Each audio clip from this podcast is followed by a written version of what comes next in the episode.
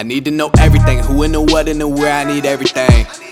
Trust me, I hear what you're saying, but I like it's new what you're telling me. I'm curious, George, I happen to... Φίλοι και φίλες, καλώς ήρθατε σε ακόμη ένα Shotclock Podcast. Ηχογραφούμε Κυριακή 11 Ιουνίου. Οι τελικοί του NBA οδεύουν μάλλον προς το τέλος τους. Τα μπαράζ της ΕΚΑΣΤ οδεύουν και αυτά προς το τέλος τους. Και φυσικά έρχεται η περίοδος του draft. Έχουμε πλέον πάρα πολλά να συζητήσουμε παρότι η σεζόν τελειώνει. Και για να συζητήσουμε όλα αυτά και ακόμη περισσότερα, και αυτό θα καταλάβετε στη συνέχεια ότι το εννοώ, έχουμε μαζί μας, όπως πάντα, έναν άνθρωπο που όταν βρίσκεται να παίζει Ιούνι, αντίθετα με τον Jim Butler, θα το πάρει το παιχνίδι. Έχουμε μαζί μας τον ένα και μοναδικό πρόδρομο BT. Καλησπέρα, πρόδρομο. Καλησπέρα σε όλους. Η άνοδος μάλλον ήρθε, αν δεν αλλάξει κάτι στον κανονισμό της ΕΚΑΣΤ. Το πήραμε το ματσάκι μέσα έξω. Φανταστική εμπειρία. Ξέρετε τα τοπικά πώς είναι. Οπότε με, με άλλον αέρα σήμερα. Ε, σε βρίσκω πάρα πολύ συγκρατημένο στη σημερινή εισαγωγή. Πίστευα να κάνεις τουλάχιστον μια επίθεση στον Butler ότι είσαι loser τελικά, φτάνεις μέχρι τους τελικούς και το χάνεις. Εγώ αυτό που κάνω είναι να παίρνω games και τέτοια. Αλλά OK, okay, το σεβόμαστε καθώς καταλαβαίνω Κοίτα, ότι έχω, δεν έχω, θέλεις έχουμε να... και καλεσμένους. Πρέπει να τους αφήσω και αυτούς Ακριβώς. στην πάσα. Ακριβώς, ακριβώς. Δεν θέλω να, να πάρεις την έγκλη, γιατί τόσο καιρό μας λέτε ότι hey, η shot clock δεν φέρνετε πολλούς καλεσμένους. Έχουμε βαρεθεί να φαίνεται το Ματζούκα από τον Ballhog και τον Καραμάνι από το Pick and Pop. Οπότε εμείς βγήκαμε έξω στη γύρα και κάναμε recruiting και βρήκαμε πολύ υψηλού επίπεδου καλεσμένους. Βρήκαμε τα υψηλότερα picks παρότι είναι undrafted. Βρήκαμε το Μάνο και το Δομήνικο από τους μοναδικούς Shake and Bake και τους καλωσορίζουμε στο podcast. Καλησπέρα, παιδιά. Καλώς ήρθατε στα παρκέ του Shot Clock Podcast. Καλησπέρα, guys. Να ρωτήσω Καλησπέρα, κάτι. καλησπέρα. Γιατί το λέτε και το είπατε και οι τρεις. Και αυτό είναι κάτι το οποίο με χαρακτηρίζει σε όλη μου τη ζωή και επειδή είμαστε σε Second Week θα ξεκινήσουμε με κάτι άσχετο. ε, δεν υπάρχει περίπτωση ποτέ μία ώρα, ας πούμε, το μεσημέρι να πω καλησπέρα. Όντως. Θα πω καλημέρα. Μωρέ. Καλημέρα. Σιγά ρε ξενύχτη να πούμε. Καλημέρα. είναι, Καλησπέρα, Μάνο. Ακούς τις σου λέω. Καλημέρα. Στο Παρίσι, μέχρι και τις 6 ώρα το απόγευμα, 5, όταν μπαίνεις σε ένα μέρος, λες bonjour. Δεν λες Εδώ Ε, είναι ε, λάμπας bonsoir. στην Digital. Δεν ήρθαμε εδώ πέρα. Έτσι, έτσι, έτσι. Ε, έτσι. Άνερη, να πούμε. Καταρχήν, Κάθε θα βραδιά πω ότι σου λέμε καλημέρα. αισθάνομαι περήφανος για το πρωινό μεσημεριανό ξεβλάχεμα από Μάνο που μας λέει ξεκάθαρα τι γίνεται στο Παρίσι για να ξέρουμε πώς πάει αυτό. Καλημέρα λοιπόν σε όλους. καλημέρα. Καλημέρα, Έτσι, καλημέρα. έτσι. Bonjour, bonjour à tous. Λοιπόν, παιδιά, πώς είστε καταρχήν, ε, πώς είναι το να έρχεστε στα παρκέ του Shot Club Podcast, αν αισθάνεστε αρκετά περήφανοι γι' αυτό; Εντάξει, θα σας έλεγα να πείτε μερικά πράγματα για σας, αλλά όσοι μας ακούνε, σίγουρα σας ακούνε, οπότε δεν έχω. Είμαστε πολύ περήφανοι που είμαστε στα παρκέ του Shot Clock. Θα προτιμούσαμε εγώ βέβαια Θεσσαλονίκη. Ναι. Θα προτιμούσαμε σίγουρα να είμαστε στη Θεσσαλονίκη και θα γίνει και αυτό, Και ελπίζω, εμείς. κάποια στιγμή. Ε, σήμερα Έτσι. εκπροσωπώ και λίγο και την ομάδα Άδεντρο, έτσι, που Ε, θεωρώ... όχι, όχι. ε, ο Ντόμ φέτος έχει επιλέξει να είναι με τις ομάδες που αποκλείονται λίγο πριν φτάσουν ε, Μπράβο. στην πηγή και πιούν το νερό. Ναι. Όποιος έχει τριφύλια, δέντρα, οικολογική συνείδηση. είναι η ομάδα που στηρίζω. Λοιπόν, ε, πριν ξεκινήσουμε την ε, σημερινή μας συζήτηση και το podcast μας, να πούμε ότι δεν πρέπει να χάσετε και εσείς, παιδιά, αλλά και όσοι μας ακούτε, την ευκαιρία να συμμετάσχετε στο μεγάλο high altitude giveaway μας, μιας και το Denver είναι η ομάδα που φαίνεται ότι θα κατακτήσει φέτος το NBA. Τιμή Σένεκεν. Κάνουμε ένα giveaway μαζί με τα παιδιά από τις γιορτές της γης για τρία τετραήμερα εισιτήρια ε, για το φεστιβάλ Γιορτές της Γης στη Βλάστη, το οποίο θα γίνει 5 με 9 Ιουλίου. Μην χάσετε την ευκαιρία να συμμετάσχετε σε αυτό το διαγωνισμό, γιατί θα υπάρξει και τουρνουά μπάσκετ, σύμφωνα με τα insight που έχουμε. Μίλα μου λίγο Στα για αυτό. χίλια- Τι είναι αυτό; Ναι, είναι ένα, ένα φεστιβάλ το οποίο έχει μουσικές, hiking, ε, διάφορα workshop ας πούμε της ε, τοπικής κοινωνίας και το συνδιοργανώνουν κάποιοι φίλοι μας οι οποίοι είναι και φίλοι της εκπομπής και λέμε ρε παιδιά ξέρεις, μιας και παίζει φάση με τον Denver και παίζει και φάση με τη Βλάστη δεν μπορούμε κάπως να το συνδυάσουμε και φτάσαμε σε αυτό το αποτέλεσμα, δεν ξέρω κατά πόσο είναι ας πούμε ε, λογικό γιατί δεχτήκαμε και μια επίθεση, τι giveaway είναι αυτό, τι σχέση έχει με τον μπάσκετ Και δίκιο είχαν. αλλά... Οπότε παίζει ένα τετραήμερο από 5 μέχρι 9 που θα έχει ας πούμε και πολύ καλά ονόματα. Ας πούμε είναι ο Φίβος Δηλβοριάς, είναι η Frank Spanks κλπ. που είναι ονόματα που Γαμό. είναι αρκετά γνωστά. Ε, θα έχει και διάφορα χάλκινα με τα οποία δεν είμαι πολύ προσαρμοσμένος και γνώστης για να πω περισσότερα. Μπορείτε να επισκεφτείτε και τη σελίδα τους Φεστιβάλ Γιορτέ τη Γη στη Βλάστη για να δείτε περισσότερα. Πιστεύεις, Νίκο, άμα δίνατε ένα αυτοκίνητο δώρο σου που δεν έχει σχέση με τον μπάσκετ, θα υπήρχε η ίδια διαμαρτυρία; Μπράβο. Είναι το μπάσκετ εδώ. Είναι το μπάσκετ. Ούτε το μπάσκετ. Ένα ούτε το iPhone, μπάσκετ. ξέρω εγώ, κάτι. ναι, ναι, ναι. Σωστό ερώτημα. Ε, εν πάση περιπτώσει, ναι. Ε, και θα γίνει κλήρωση το Σάββατο που μας έρχεται. Είναι συμμετοχή και σε Instagram και σε Facebook. Και γενικά εγώ έχω πάει στο φεστιβάλ, έχω δουλέψει κιόλας παλαιότερα όταν ήμουν φοιτητής σε αυτό το φεστιβάλ. Μετά πάω μόνο σαν επισκέπτης να σου ρώσω. Οπότε είναι μια εξαιρετική φάση και, και εσείς, παιδιά, αν σας βγάλει ο δρόμος, σε περίπτωση που δεν κερδίσετε τα, τα ειστήρια, είναι, είναι εξαιρετικά. Αυτό κάπως με Σούπερ. τις uh, γιορτές της γης. Θέλω να δω και πώς είναι να παίζεις μπάσκετ στα 1200 μέτρα, γιατί μας έχουν. Ε, το έχουν κάνει πολύ μεγάλο θέμα φέτος, ότι είναι δύσκολο στο υψηλό υψόμετρο του Denver κλπ. Και με αυτή Και την φαντάζεστε, εισαγωγή. βγάζουμε ένα τρίλεπτο. Βγάζουμε ένα τρίλεπτο και πέφτουμε κάτω. Καλά, ναι, ναι, ναι, ναι. Καλά, ειδικά αν γίνει κατά τιμή, ας πούμε, που είμαστε όλοι έτσι θολωμένοι από τη σούρα και λέμε όλοι μεταξύ μας καλημέρα και τέτοια. Κατάλαβες; Μπράβο. ναι, μπράβο. Exactement. Λοιπόν, ε, ε, ε, guys, πείτε λίγο. Ε, είδαμε επιστρέψατε στο Undrafted. Δώστε μας ένα feedback ε, γι' αυτό. Πώς και φτάσαμε λίγο πιο αργά, γιατί είδα και διάφορα σχόλια ότι, guys, πώς και πήγε Ιούνιος για τους Undrafted φέτος, τι ετοιμάζουν οι Undrafted από εδώ και πέρα, τι ετοιμάζουν οι Shake and Bake, για να έχουμε μία εικόνα. Για να δω μόνο πώς θα το παρουσιάσεις. Λοιπόν, είχαμε να γράψουμε undrafted ένα εξάμεινο. Ε, δηλαδή, η τελευταία φορά που μας είδατε ήταν Δεκέμβριος.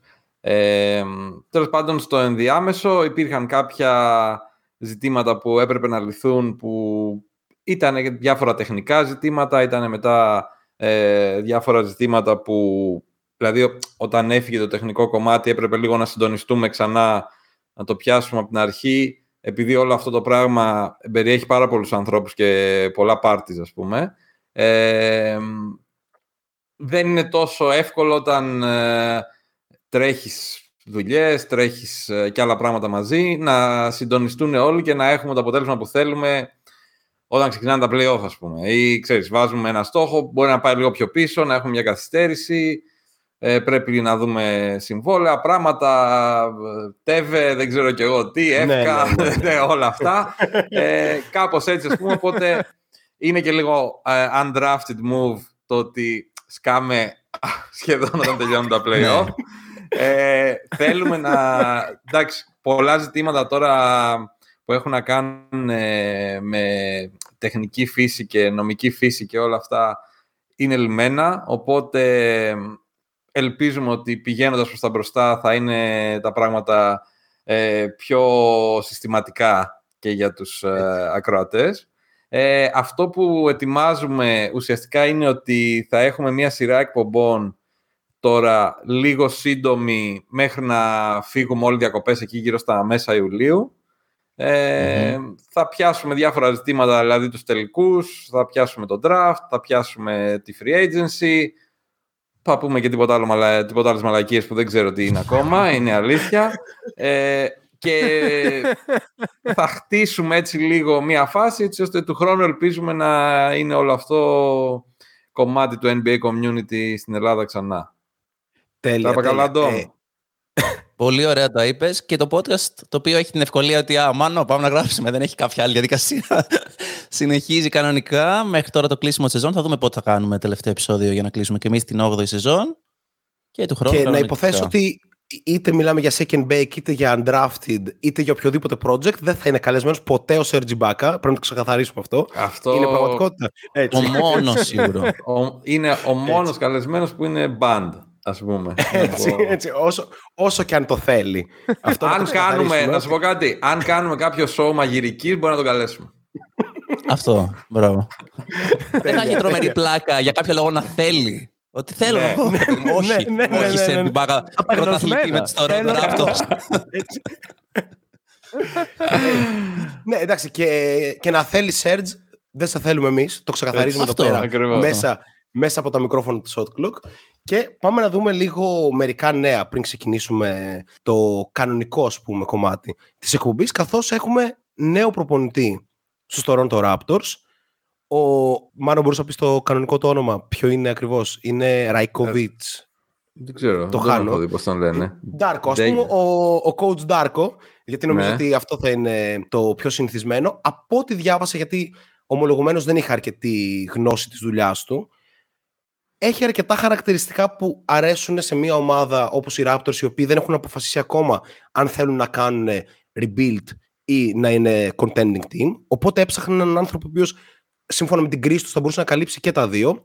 Και ο Σέρβος προπονητής, ο οποίος από ό,τι φαίνεται θα φέρει και αρκετούς Ευρωπαίους στο staff του, είναι μια αρκετά καλή περίπτωση. Αυτό που μου έκανε εντύπωση, ε, φαντάζομαι όλοι μας έχουμε αρ- αρκετά ε, απόμακρη σχέση με το πόσο καλός είναι ή όχι και είναι κάτι που θα ανακαλύψουμε. Έχει και μια πολύ καλή σχέση με το player development και με την σχέση του με τους παίχτες, αλλά από την άλλη έχει και μια ακαδημαϊκή δουλειά γύρω από το μπάσκετ και αυτό ε, κάπως μου προξένεσε το ενδιαφέρον ως προς το αν μπορεί να είναι μια τάση το επόμενο διάστημα να έχουμε ακαδημαϊκούς προπονητές είτε είναι όντως ε, ξέρεις, PhD όπως μπορεί να είναι ο Ντάρκο ή όπως ο Brad Stevens- Ραγιάκοβιτς θα το έλεγα εγώ έτσι. ε, όπως τον Οκ, βλέπω. ο- ωραία, ωραία, ωραία. Ας πούμε, ή Ράικοβιτς, κάτι τέτοιο, Μπορεί. με ξέρω το εγώ. Jay στο Ναι. Σέρβικα, ας πούμε. Ναι. Ναι. Ή ο Brad Stevens, ας πούμε, που έχει γίνει προπονητής χωρίς να είναι ιδιαίτερα γνωστός για τα μπασκετικά του skills κλπ. Οπότε, πώς σου φάνηκε αυτή η κίνηση, Ντόμ, μας ξεκινήσουμε από σένα. Αυτό που λες ισχύει ότι, δηλαδή στην πράξη θα δούμε, ε, ξέρεις, το ταλέντο του, αλλά εμένα μου φάνηκε λίγο περίεργο το ότι δεν έχουμε αποφασίσει τι από τα δύο θα κάνουμε και ψάχνουμε έναν ώστε να μπορεί να κάνει και τα δύο.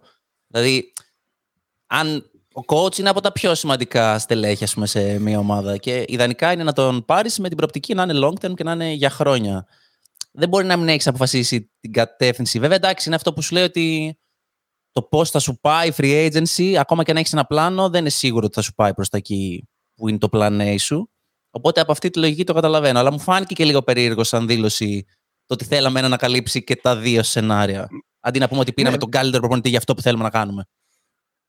Ναι, σωστό. Βέβαια, οι, οι Raptors είναι από τις ομάδες που όντως βρίσκονται στο, στο απόλυτο μεταίχμιο. Δηλαδή, δεν ξέρει κανείς Ναι, τι θα κάνουμε ναι. με το Siakam, τι θα κάνουμε με τον Anunobi, τι θα κάνουμε με τον Van Ναι, αυτοί Vliet. θα έπρεπε να ξέρουν όμως. ναι, ναι, ναι, ναι, ναι, ναι. ξέρουμε. ναι, ναι, ναι. Ισχύει, ισχύει, ισχύει. ισχύει. Ε, Προώμαι εσύ κάποιο σχόλιο, γιατί είναι και μια κίνηση, ρε παιδί μου, που κάπως ξέχωρα με όλους τους άλλους προπονητές που έγιναν hire. Δηλαδή, οκ, ο Γκρίφιν είδαμε ότι είχε μια 15ετία πλάτες του σαν βοηθός προπονητή.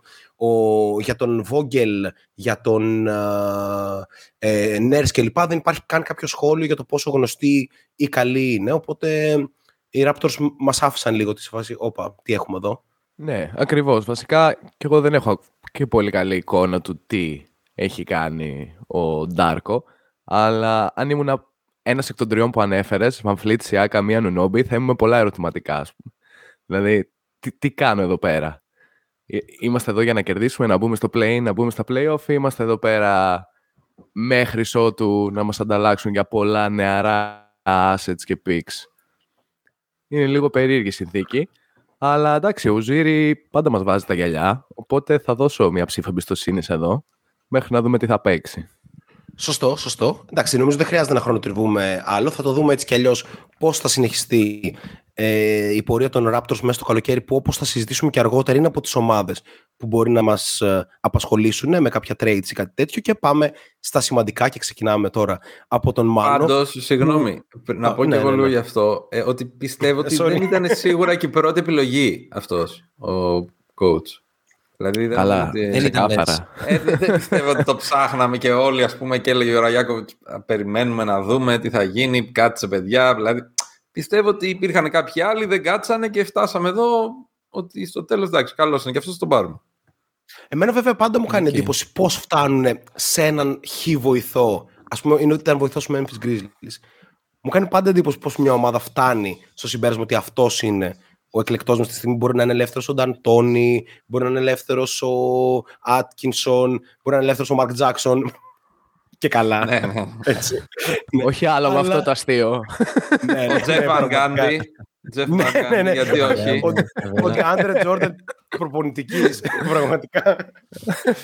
Ε, Οκ, ναι, εντάξει. ε, Αυτό ούτως ή άλλως ξαναλέω θα το δούμε στη συνέχεια. Οπότε πάμε στα σημαντικά. Πάμε στους τελικούς του NBA, καθώς δεν μπορεί παρά να είναι το βασικό θέμα της συζήτησής μας. Οι Nuggets βρίσκονται στο 3-1. Μιλούσαμε στο προηγούμενο pod μας για ένα ενδεχόμενο gentleman sweep, το οποίο πρώτα το απορρίψαμε. Είπαμε ότι πιστεύουμε ότι το Miami μπορεί να κάνει ένα 4-2. Ε, Παρ' όλα αυτά, οι Nuggets αυτή τη στιγμή κυριαρχούν όπως έχουν κυριαρχήσει σε όλα τα playoff. Είναι μία από τις πολύ λίγες ομάδες στην ιστορία που δεν έχει έρθει αντιμέτωπη με elimination game. Και αυτό νομίζω ότι λέει πάρα πολλά για το πόσο ποιοτική ομάδα έχει φτιαχτεί.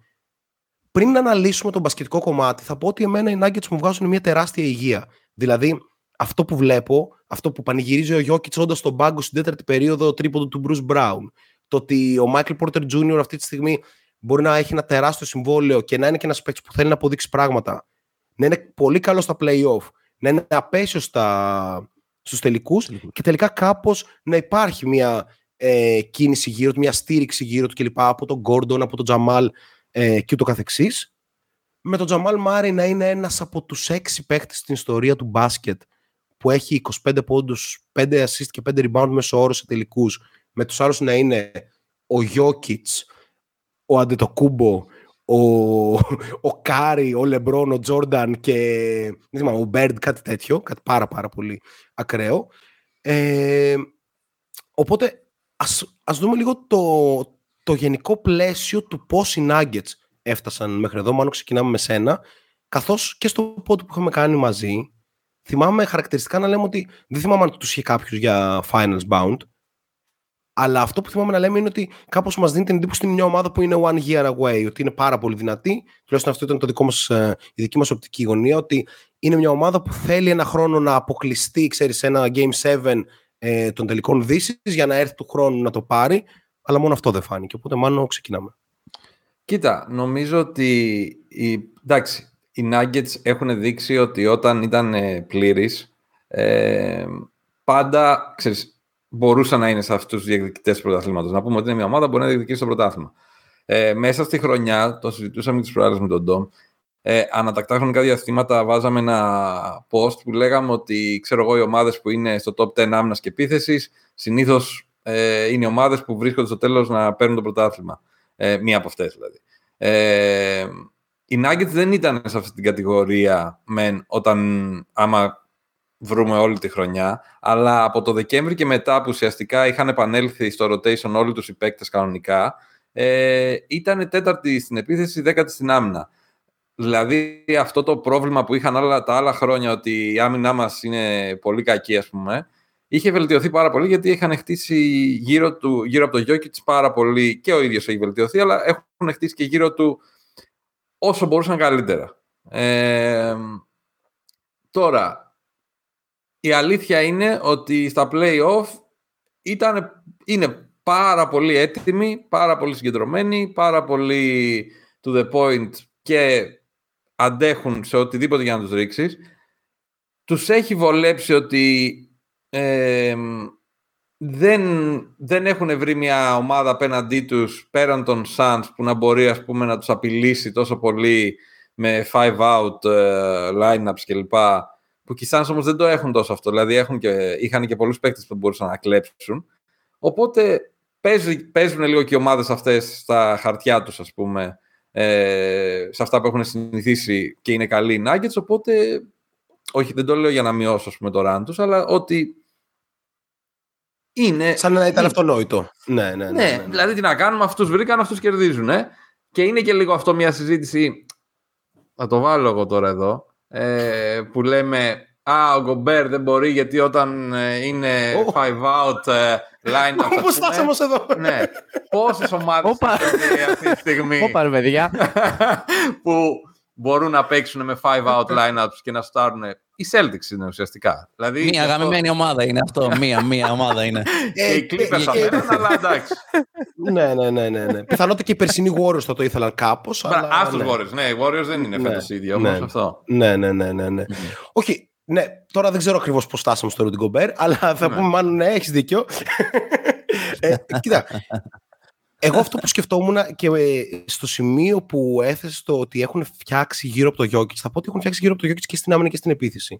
Που είναι πάρα πολύ σημαντικό και νομίζω ότι σε αυτό είναι credit και του front office αλλά και του, και του Malone. Και θα ήθελα κάπως σε αυτό το σημείο, πριν πάμε στο Malone και στο τακτικό κομμάτι, ε, Dom έγραψε χθες ένα κείμενο στο, στο facebook του Second Back Για για, σένα, το για Gordon σένα, Wiggins. Νίκο. Φυσικά και το διάβασα διαφωνώντας, γιατί λέω δεν είναι δυνατόν να συγκρίνουμε Να τον Άρον μπαίνεις στο Gordon με τον ίδιο Wiggins. Ο, έτσι, ο Wiggins ήταν νούμερο 2 στην ομάδα.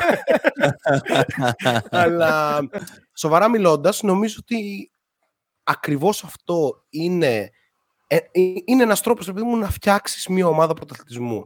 Το να βρεις ακριβώς το ρόλο ενός πολύ καλού παίχτη, εκεί που μια ομάδα δεν έχει καταλάβει τι ακριβώς έχει. Δηλαδή, μιλούσα με ένα φίλο μου προχθές και μου έλεγε ότι πίστευε μετά τους Magic και το έλεγε χωρίς να τρολάρει, ότι ο Gordon μπορεί να καταλήξει εκτός NBA, ότι καμία ομάδα δεν θα δει ότι μπορεί να το κάνει τέταρτο-πέμπτο και επειδή ήταν ένας απλά inefficient παίχτης που δεν φαίνονταν και πολύ έξυπνος στο πλαίσιο του Ρολάντο, θα, θα καταλήξει εκτός NBA σε κάποια χρόνια. Βέβαια, θα πω ότι στο Denver φαίνεται ακριβώς το αντίθετο. Δηλαδή, εμένα φαίνεται ότι το IQ του είναι πάρα πολύ ψηλό. Δηλαδή, ο τύπος δεν χάνει κόψιμο σε άμυνα και επίθεση. Οπότε, πάμε λίγο ντόμ για το ρόλο του να βρίσκεις ταλέντο στις ομάδες πρωταθλητισμού. Αυτό είναι και κάτι που ίσως θα χρησιμεύει και στους Celtics. Το να βρουν ένα παίχτη που να συμπληρώσει αυτή τη στιγμή το καλοκαίρι αυτά που λείπουν, αλλά θα τα πούμε αργότερα. Αυτά δεν ήθελα να σε πονέσω από τώρα. Ε, οπότε Ξεκινάς πάμε λίγο έτσι σε λοιπόν, με τη φανε... φορώντας φανέλα Lakers. αυτό. Ναι, Γιατί Dwight δεν το Howard. γνωρίζεις μάλλον. Τον Εσείς δεν κύριο. βλέπετε, Ω, ο Νίκος βαρύ, φοράει βαρύ, Dwight Howard. Σεβασμός τότε, σεβασμός. Μάλλον δεν γνωρίζετε τον κύριο Derek White, έτσι. Μάλλον δεν τον είδατε. Γιατί είναι ένας τύπος παίκτη. Αλλά Ε, Είναι, ναι, ναι. Ναι. νομ- νομίζω ότι Απλά είναι δεν είναι, τρομερά... απλά, sorry, απλά ο White δεν είχε τα χαρακτηριστικά του, ξέρεις, high Όχι, draft όχι, δεν είναι pick ακριβώς. που έχουν οι άλλοι. Ναι. Ναι. Το, το Gordon Wings είναι αρκετά κοντινή ε, σύγκριση και επειδή έγινε και διαδοχικές χρονιές ήταν μια, ξέρεις, σαν λογικός ε, συνειρμός. Ε, η διαφορά κιόλα είναι ότι για τον Wiggins οι Warriors είχαν τα λεφτά να το κάνουν πιο εύκολα από ότι το να πάρουν, να ψιλοκλέψουν οι Nuggets τον Gordon.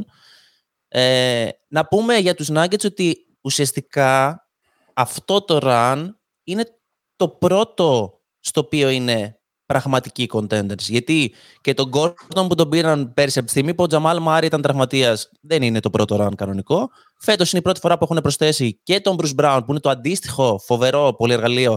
Αυτό ήταν ένας παίκτης που είχα tweetάρει από πέρσι το καλοκαίρι ότι α, θέλω τον Bruce Brown. Bruce Brown και Κούσμα ήταν αυτά που είχα προλάβει να δω από free agency, ας πούμε, που θα ήθελα να, να Ωραίο, για τους ωραίο. Celtics. Ε, οπότε ουσιαστικά είναι το πρώτο τέτοιο run στο οποίο έχουν τέτοιου είδους παίκτες. Είναι τρομερά κομβικό. Ισχύει ότι δεν μπορούσε. Δεν νομίζω ότι στον Gordon δεν τον έβλεπα στο Ορλάντο και έλεγα αυτός, ας πούμε, είναι παίκτης Ευρωλίγκα. Αλλά ισχύει πόσο διαφορά έχει, ρε παιδί μου, γιατί και ο Wiggins φαινό- φαινόταν τρομερά inefficient, ας πούμε, στο πλαίσιο της Μινεσότα. Ναι, ναι, ναι. Το οποίο είναι πώς χρησιμοποιείς, γι' αυτό είναι στο πώς κρίνουμε κάθε φορά έναν παίκτη, το τι πλαίσιο έχει βρεθεί, τι ρόλο του έχει δοθεί. Είναι αυτός ο ρόλος τον οποίο πρέπει να έχει σε μια ομάδα. Και τώρα βλέπουμε πόσο σημαντικός είναι ο Γκόρντον στους τελικούς και είχε πάρα πολύ ενδιαφέρον. Δηλαδή, η πορεία βελτίωσης του Denver αποτυπώθηκε υπέροχα στην τέταρτη περίοδο στο τελευταίο παιχνίδι. Γιατί πάντα υπήρχε αυτό το ότι τα non-Jokic minutes, όλη, τη- όλα αυτά τα χρόνια, ότι όταν βγαίνει ο Jokic δεν μπορούν οι Denver να σταθούν. Κάθε φορά, ξέρω εγώ, έχει, έχει παίξει όλε 40 λεπτά, έχει συν 3, βγαίνει 3 λεπτά, είναι μείον 15, ξέρω εγώ. Και βγαίνει αυτό το πέμπτο φάουλ, το οποίο προφανώς δεν ήταν έτσι. Το οποίο ανάγκασε τον Jokic να πάει στο, στον πάγκο στα τελευταία λεπτά και ήταν αρκετά συμβολικό το πόσο οι υπόλοιποι μπόρεσαν να μείνουν ζωντανοί σε εκείνα τα λεπτά ώστε να πάρει το παιχνίδι το Denver. Και τελευταίο ότι το προηγούμενο παιχνίδι ήταν η ιστορία του όλα τα, όλοι οι πόντοι και οι assist ήρθαν από δύο παίκτες. Και η ανάδειξη αυτού που λέμε του τρίτου και του τέταρτου παίκτη πόσο σημαντικό είναι ότι επέλεξε το Miami ότι οκ, δεν γίνεται αυτό, θα μας το κάνουν πάλι.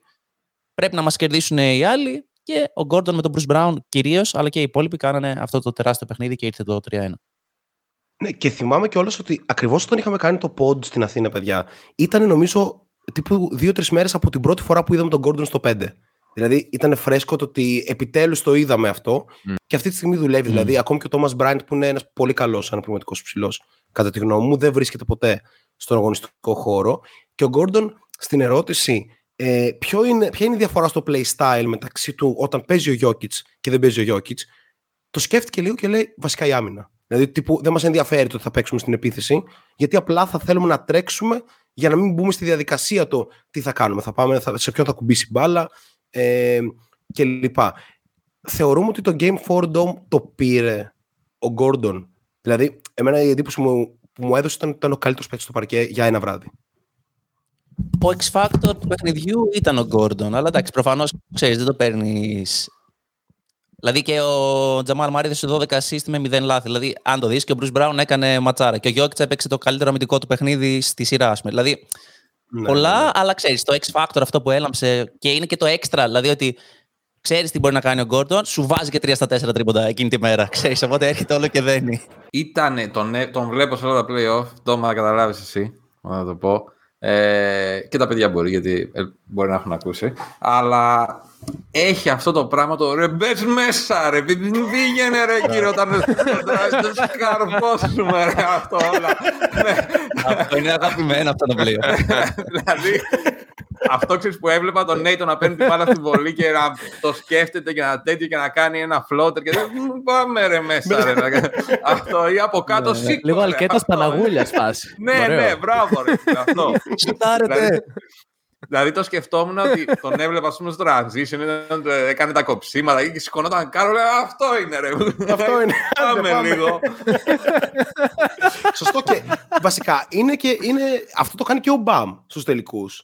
Ναι, Ότι κάπως δεν διαπραγματεύομαι το πώς θα τελειώσω τη φάση. Μου αρέσει πάρα πολύ αυτό γιατί ναι, ναι. είδαμε πάρα πολύ φέτος. Τώρα είδαμε Σαμπόνι, είδαμε και Βον Λούνεϊ, είδαμε διάφορους παίχτε οι οποίοι δεν κάρφουν ας πούμε, για εκτενή διαστήματα. Οπότε τώρα το χαιρόμαστε λίγο. Δηλαδή ο Μπαμ σηκώνεται ας πούμε, από τα τρία μέτρα και τέλος. Λοιπόν, προμ, πάμε λίγο στο Μαλόν, καθώς υπάρχει μια μεγάλη συζήτηση γύρω από το τι δουλειά έχει κάνει. Μην ξεχνάμε ότι είναι ένας προπονητής που δεν έχει, ρε παιδί μου, στη Λίγκα κερδίσει το σεβασμό που ίσως του αξίζει με την έννοια ότι ξέρεις, δεν έχει κάποιο βραβείο παρότι έχει κάνει καλά runs κλπ.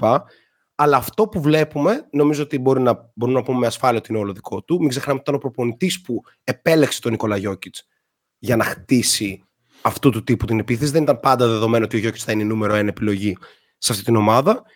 Είναι ο παίκτης που. Ε, ο- είναι ο προπονητής που έχει ξεκαθαρίσει ότι ο Τζαμάλ Μάρε είτε είναι τραυματίας είτε όχι θα είναι σε αυτήν την ομάδα και θα είναι ηγετικό της ε, στοιχείο.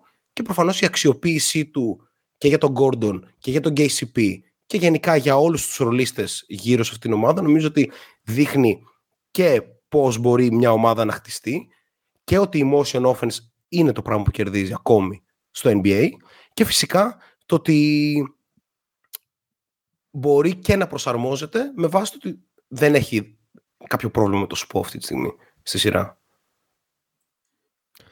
Κανένα. Ε, αν ακούσει κανείς time out ή τέλος πάντων αυτά τα βιντεάκια που κυκλοφορούν από τα ποδητήρια του Denver, πείθεται ρε παιδί μου. Είναι...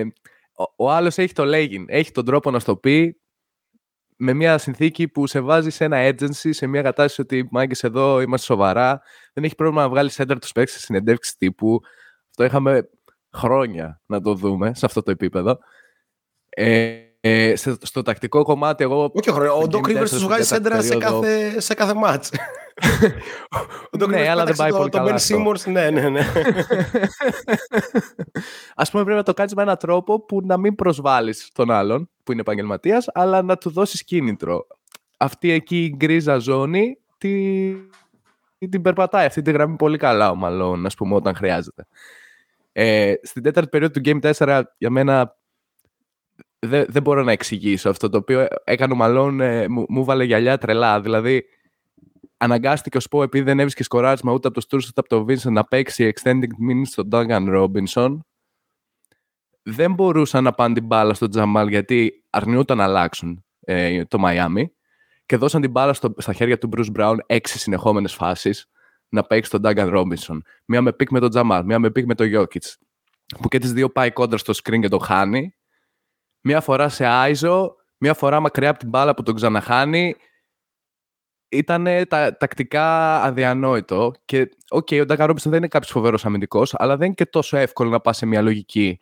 Crunch time, τώρα θέλω το παιχνίδι και θα δώσει την μπάλα στον Bruce Brown αυτή η εμπιστοσύνη του να έχεις χτίσει όλο αυτό γύρω-γύρω και να είναι όλοι OK με αυτό και να τρέχει και να συμβαίνει και με το Jokic έξω σε μεγάλο διάστημα, εμένα με, με εντυπωσίασε. Δεν ξέρω τι.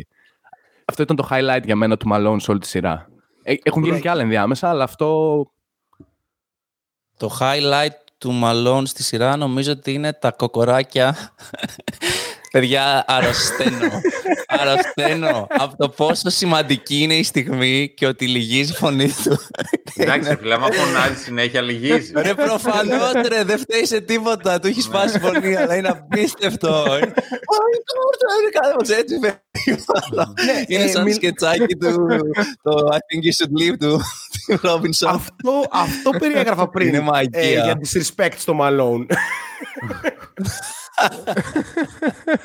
Όχι. Μάλλον έχει κάνει τρομερή δουλειά, αλλά επίσης να πούμε ότι είναι ένας σκότς τον οποίο τον άφησα να είναι εκεί για πάρα πολύ καιρό. Και είχα δει ένα tweet καλό, δεν ξέρω αν ήταν από τον, ε, από τον Matt Moore, το ότι επειδή είναι ομάδα που είναι ε, χαμηλό franchise, ας πούμε, ότι αυτό τους απέτρεψε από το να κάνουν μαλακία και να το διώξουν νωρίτερα, ας πούμε. Ότι δεν μας παίρνει τώρα να ναι. κάνουμε συνέχεια αλλαγές στο προπονητή και ότι αυτό του επέτρεψε να δουλέψει τόσα χρόνια, να στήσει το σύστημά του, να προσθέσει μετά τα καινούργια κομμάτια. Θέλει χρόνο. Επίσης, είναι το πώς κρίνουμε. Δηλαδή, είναι σίγουρα ένας εξαιρετικός προπονητής, ο οποίος έχει και το Jokic. Δηλαδή, είναι ένα εργαλείο το οποίο σε βοηθάει ναι. στο να μπορείς να βγάλεις στο παρκέ πολύ πιο εύκολα κάποια πράγματα από το αν έχεις, δεν ξέρω, το ρόστερ των Rockets. Δεν ξέρω, σου λέω τώρα ένα ακραίο παράδειγμα.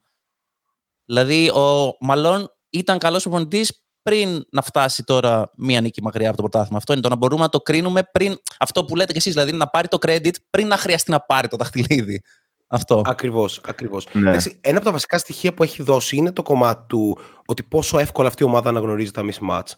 Και ένα στατιστικό που είδα και μου έκανε κάπως εντύπωση είναι το 88 assist από Jokic, Jamal και Gordon έναντι 26 λαθών, το οποίο αν το σκεφτούμε είναι ακραίο. Οπότε, μάλλον πάμε λίγο στο κομμάτι του πώς αυτή η επίθεση έχει διαλύσει τους πάντες. Δηλαδή, αυτή είναι η πραγματικότητα. Δηλαδή, ακόμα και στα μάτια με τους Lakers που πήγαν όλα πολύ κλειστά, ακόμη και αν ήταν 4-0, έβλεπες ότι κάπως οι Nuggets θα έχουν τον τρόπο να το πάρουν. Και δεν είναι μόνο η, ομορφιά, η ομορφιά του παιχνιδιού του Jokic, γιατί όπως είπαμε και τα καταφέρουν χωρίς το Jokic, αλλά και είναι ρε παιδί μου ότι κάπως όλοι συμμετέχουν στο παιχνίδι. Δεν είναι δηλαδή ότι ο Jokic έχει ένα τρομερά μεγάλο ε, usage, ούτε μέσα στη σεζόν, ούτε φυσικά στους τελικούς χαρακτηριστικά. Για να το βρω κιόλας, ο, ο, ο Jokic έχει ε, εντάξει, 30%, 31% usage, που δεν είναι σε καμία περίπτωση κάτι εξωπραγματικό. Είναι superstar usage, δεν είναι τύπου Doncic, Harden σαν το κεντρικό usage. Ναι. ναι. Ε, κοίτα, η επίθεση αρχικά για το Bruce Brown που λέγαμε είναι τρομερό. Ε, το πώς έχει αλλα... Δηλαδή, ο Bruce Brown στο κολέγιο στο Miami ήταν ένας βασικός point guard, ας πούμε, που είχε την μπάλα στα χέρια του συνεχώς. Πήγε στο, Denver, στο Detroit που ήταν σε ένα ρόλο backup point guard κάπως και shooting guard. Έγινε ένας undersized center που λειτουργούσε από το short roll στους Nets και τώρα έχει επιστρέψει σε αυτό το ρόλο του μία πλάγιου και χτες τον είδαμε σε backup point guard, ας πούμε, ή δεύτερου guard, ξέρω εγώ, ε, ρόλο. Δηλαδή, τα arcs που έχει στην καριέρα του ε, είναι τρομερά το πώς προσαρμόζεται σε όλα. Ε, και αυτό είναι, και, δηλαδή, είναι λίγο χαρακτηριστικό για τις επίθεσεις του Denver. Το ότι μπορούν να προσαρμοστούν σε οτιδήποτε. Προφανώς σε αυτό βοηθάει ότι έχεις ε, το Jokic, ο οποίος είναι ένας από τους καλύτερους ε, παίκτες στην επίθεση στην ιστορία του NBA, ας πούμε. Δηλαδή μπορούμε να το πούμε πλέον αυτό.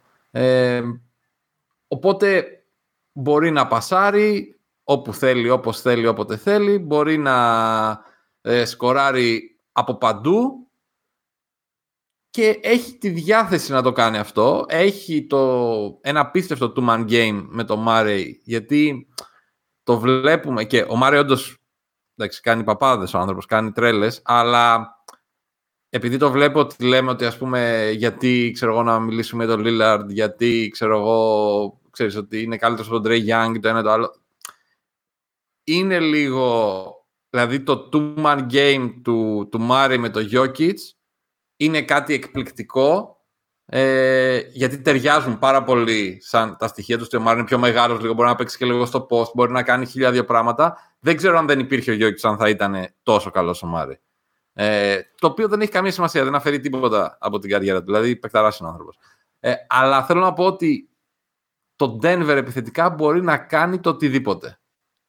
Θες να σε χτυπήσει με τρίποτα, θα σε χτυπήσει με τρίποτα. Θες να σε χτυπήσει με κοψίματα, θα σε χτυπήσει με κοψίματα. Θέλεις ε, να παίξεις ζώνη και εκεί το έχουμε. Θέλεις να παίξουμε ποστάρισμα και εκεί το έχουμε. Έχουμε μέγεθος, έχουμε μέγεθος. Ναι, δηλαδή όλα, όλα, τα έχει όλα. Οπότε, επειδή την επίθεση, τη, τα πρωταθλήματα τα παίρνει επίθεση, και όχι άμυνα.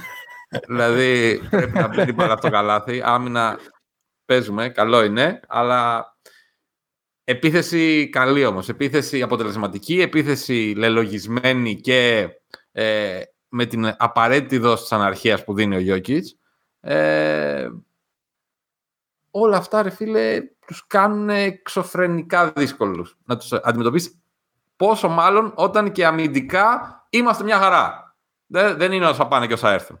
Δηλαδή αυτό ήταν το πρόβλημά ναι. τους όλα τα χρόνια, τώρα το λύσαμε. Ακριβώς.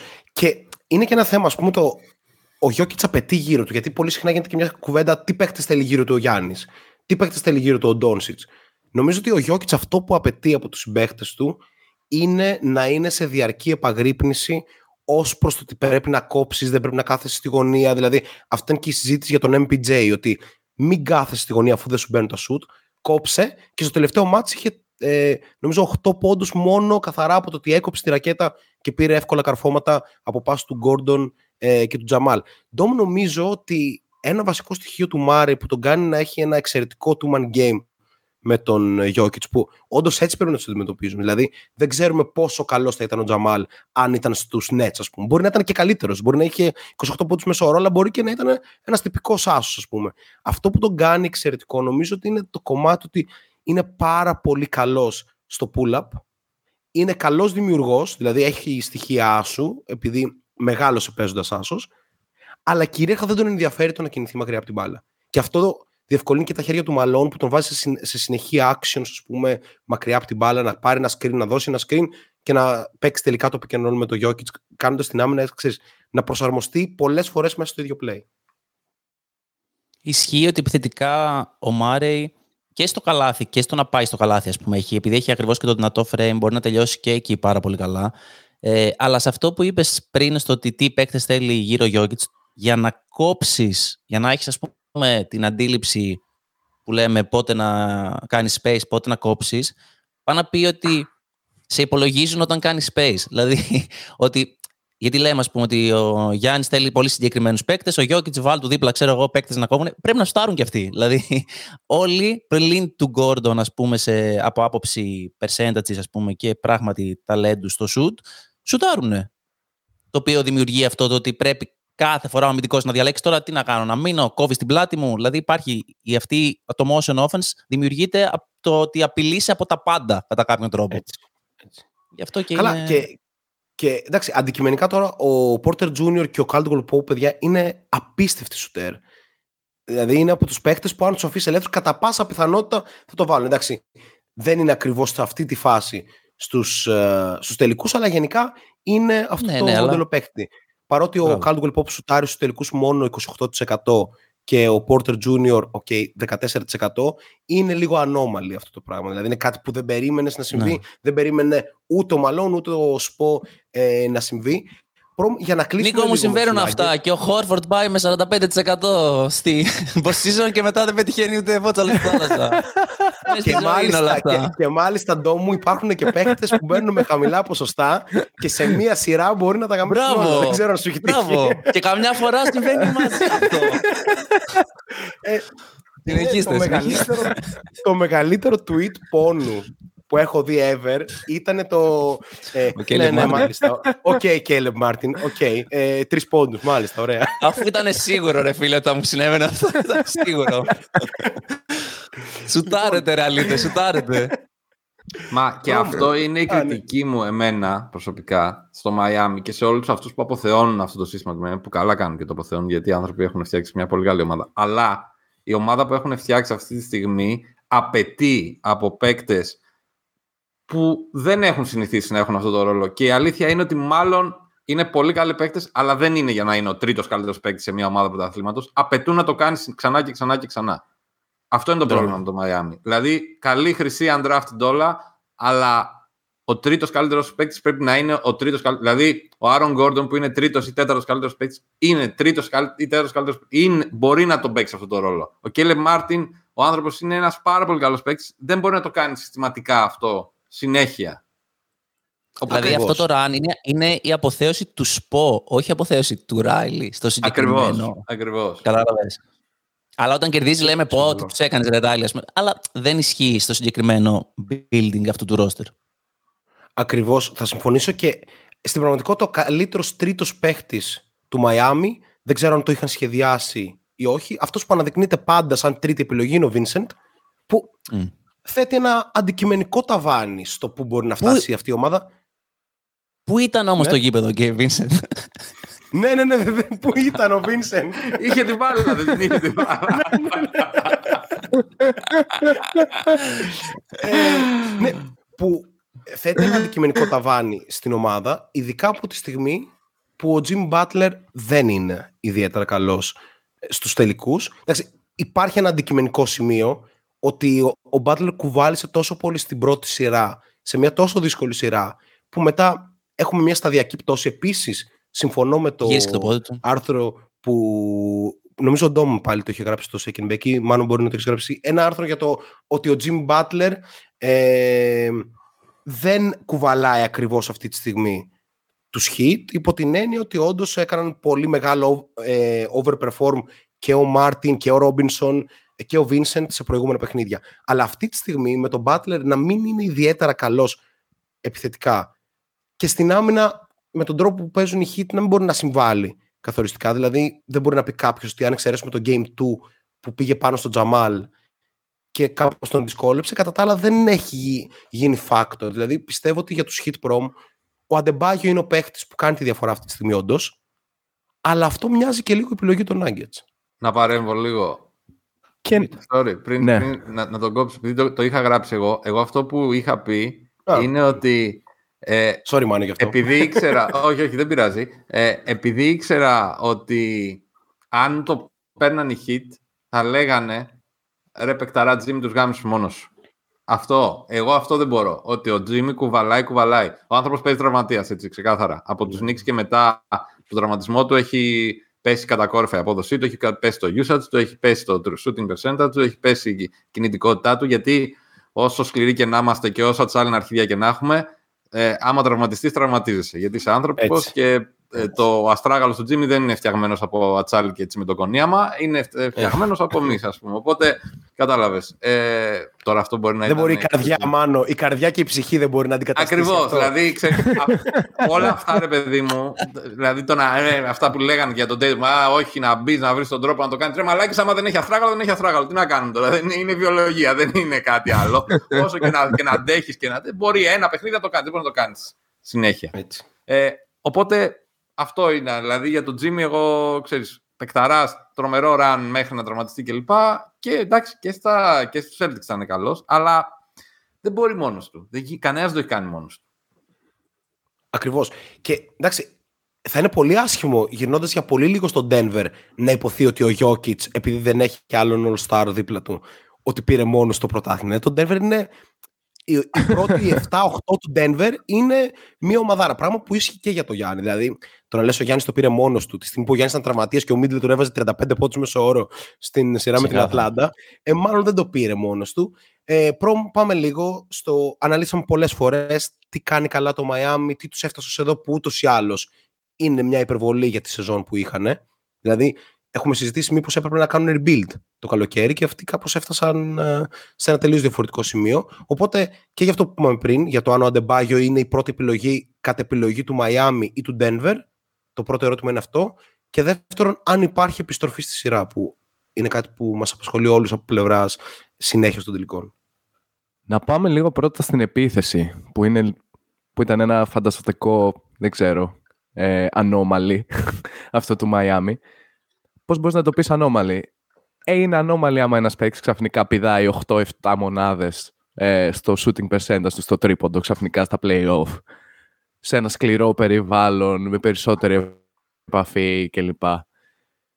Ο πρώτο, γενικά το Μαϊάμι έχτισε παιχνίδι το παιχνίδι αυτό το οποίο βλέπουμε τώρα ε, στο τελικούς, στα play-off, από το, πρώτο, από το play-in μασικά ακόμα, που κόντουσαν να βρεθούν απ' έξω, μέχρι και τους τελικούς, παιχνίδι το παιχνίδι χτίζει αυτή την αυτοπεποίθηση που επιτρέπει στον Κέιλεμπ Μάρτιν να κάνει αυτό που κάνει στους Celtics και σε όλους τους υπόλοιπους, ρε παιδί μου, να είναι αυτοί οι παίκτες που βλέπουμε και μας έχουν βγάλει τα μάτια και να πάψει το αφήγημα undrafted και όλη αυτή η ιστορία που παίζει μηντιακά, ας πούμε. Το Denver είναι άλλου τύπου ομάδα, ωστόσο. Οκ, okay, το είπε και ο Μάνος ωραία, αμυντικά δεν είναι κάτι το elite, αλλά σίγουρα δεν είναι όσα βάλουμε, όσα φάμε. Και δεδομένου τραυματισμού του Butler, νομίζω αυτό τους περιορίζει πάρα πολύ. Μάκρος, ε, δυνατότητα να πηδήξει το επιθετικό rebound που το έκανε πάρα πολύ καλά το Miami και πλέον με τα κορμιά που έχει τον Denver πλην του Game 2 ε, δεν έχει καταφέρει να το κάνει. Το Denver έβαλε με την άμυνά του με έναν τρόπο το δίλημα του θα πάτε να παίξετε με περισσότερες προσπάθειες στους δύο καλύτερους σας παίκτες. Ήθελε να, κάνει, να το κάνει δύο εναντίον δύο, αν θέλετε, με έναν τρόπο. Γιατί εκεί το Denver ήξερε ότι σίγουρα έχει το πάνω χέρι no matter what. Μπορούμε να ισχυριστούμε ότι είναι το καλύτερο ντουο αυτή τη στιγμή στη Λίγα το Jokic Murray. Πιστεύω ναι. Αν δεν είναι το καλύτερο, είναι το top 3. Αυτό νομίζω ότι έχει βγάλει το Jimmy εντελώς εκτός. Υπό την έννοια ότι με αυτό τον αστράγαλο να προσπαθείς να κερδίσεις με jump shoots, γιατί το παιχνίδι του βασίζεται πάρα πολύ στο πόσο καλά θα είναι physical προσπαθεί να πάει στις βόλες. Δεν μπορείς να το κάνεις αυτό τόσο εύκολα με κακό αστράγαλο. Συμβιβάζεσαι με χειρότερα σουτ, πιο δύσκολα σουτ. Αυτό έχει δυσκολεύσει πάρα πολύ το Miami στο να ανοίξει χώρους και να δημιουργήσει προποθέσει. Επίσης, ο Γιώργη παίζει underrated άμυνα αυτή τη στιγμή. Νομίζω, το, το είπαμε και πριν, ότι στο Game 4 ήταν το καλύτερο το αμυντικό του παιχνίδι. Νομίζω ο Ντόμ το είπε. Τα χέρια του ήταν παντού. Είναι και σε στο playoff δεν... μετά τον Jimmy Butler. Ναι. Το οποίο, οκ, okay, κάτι λέει. Δεν λέω ότι είναι πολύ καλό. Δεν πήγε ακριβώς. Ναι, ναι, ναι. Αλλά έχει πάρα πολύ καλή αντίληψη. Παίζει περισσότερο άμυνα με το κεφάλι του παρά με το σώμα του, ας πούμε. Αν θέλετε να το πούμε έτσι. Και μετά στο αμυντικό κομμάτι, είχαμε κι εμείς στο τελευταίο και στο προτελευταίο podcast κάπως την απορία του πώς θα μπορούσε να δουλέψει η ζώνη. Και όταν είδαμε το Game 2, λέγαμε, Όπα, άμα το καταφέρει και εδώ πέρα ω πω, πραγματικά έχει βάλει όλους τα γυαλιά. Ε, ήρθε το Game 3 και κάπως εκτέθηκε αυτή η ζώνη, ανεπανόρθωτα νομίζω, γι' αυτό και δεν την είδαμε σχεδόν καθόλου στο Game 4. Δηλαδή αυτό το 1-3 1, 1-3-1, sorry. Που ο Γιώργης απλά εν τέλει, αντί να πάρει την μπάλα στη μέση περίπου της ρακέτας, κατέβαινε στο low post για να την πάρει και η άμυνα διαλυόταν, άλλαζε όλο το formation κατευθείαν. Τέλειωσε όποια πιθανότητα είχε το Miami να παίξει με αυτό το size που έχει τουλάχιστον, άμυνα ζώνη έναντι του Denver. Είναι δίκοπο μαχαίρι και είναι πάρα, πολλές, πάρα πολλοί τρόποι να σκοτωθείς από τον Denver. Νομίζω συμφωνούσαμε όλοι σε αυτό και από την αρχή της σειράς. Και όχι, δεν μπορώ να δω comeback.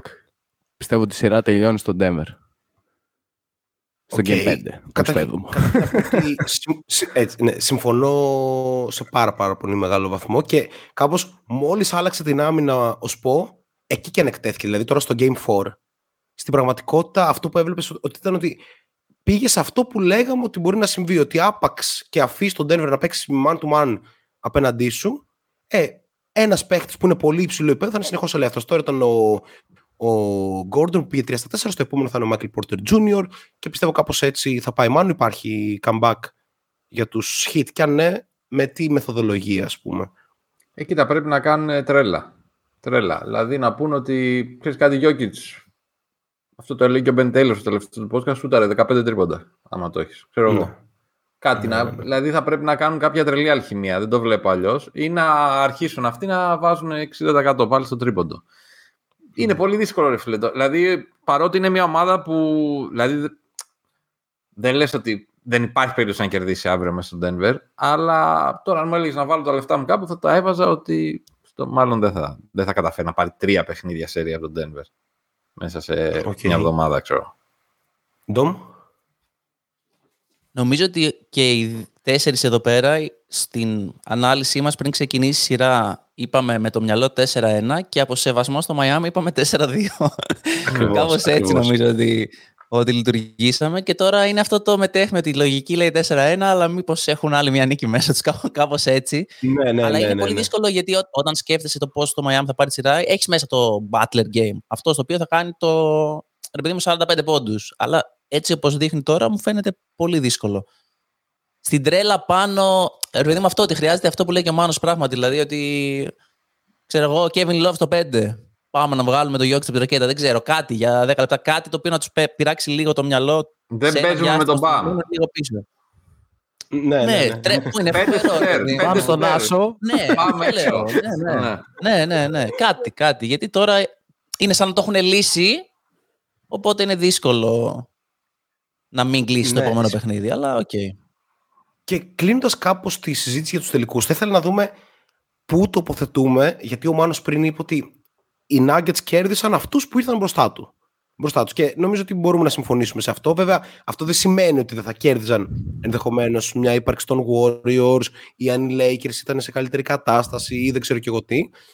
Αλλά θέλω να δω πού τοποθετούμε το run των Nuggets υπό την έννοια ότι όπως και να έχει, αυτοί έκαναν τη δουλειά τους. Δηλαδή είναι ένα dominant run.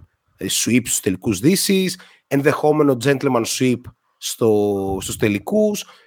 Στην πραγματικότητα φάνηκε να δυσκολεύονται λίγο με Suns και Timberwolves, ως καθόλου θέλει κανείς. Δηλαδή εκεί πέρα που, που ο Booker έκανε κάτι τρέλες και είχε ε, 40 πόντους μέσω όρο με 78% true shooting, οκ, κομπλέ, αλλά αυτό κράτησε πάρα πολύ λίγο. Οπότε να δούμε λίγο πού τοποθετούμε.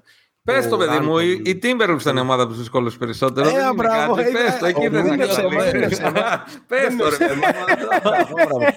Ο Ρούντι ο κοπέλας Καλημέρα, σκόλασε περισσότερο Ρούντι. Και αν τους- δεν είχαμε, τους πυράνους ακριβώς, του και αν δεν Δαβιτές. είχαμε και τον Downs, και αν δεν είχαμε τον Downs και είχαμε ένα άλλο παίκτη, ίσως να, να βλέπαμε και Μπράβο. τους τύπου πρωταθλητές, αλλά αυτά είναι από του χρόνου, παιδιά. Θα μας απασχολήσει σε λίγο καιρό.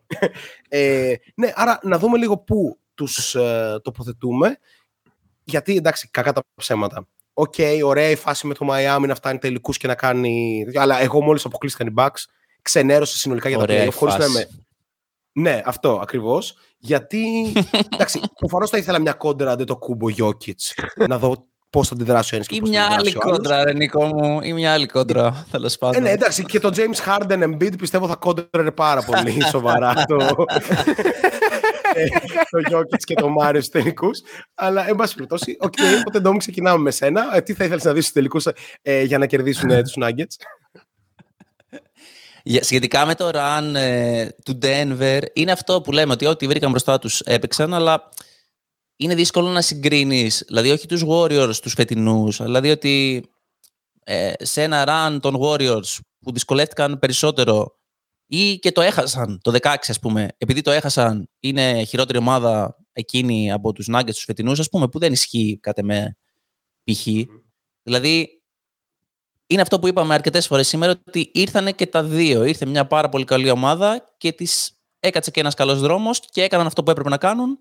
Οπότε θα καταλήξουν σε ένα, αν δεν γίνει κάτι φοβερό, σε ένα πολύ dominant position με τέσσερις σειρές, οι οποίες δεν ζορίστηκαν σε καμία από αυτές. Το οποίο ιστορικά θα μείνει ως κάτι το οποίο είναι πάρα πολύ σπάνιο. Οπότε, σαν επίτευγμα, είναι φοβερό. Αλλά είναι αυτό το πάντα στο μυαλό μου το ότι μην κρίνουμε μόνο εκ του αποτελέσματος. Επειδή πήγαν οι σειρές αυτές, πάνε να πει ότι είναι οι καλύτεροι πρωταθλητές όλων των εποχών, ξέρω εγώ, ή κάπως έτσι. δηλαδή, κάπως το πώς κρίνουμε τη δυναμική.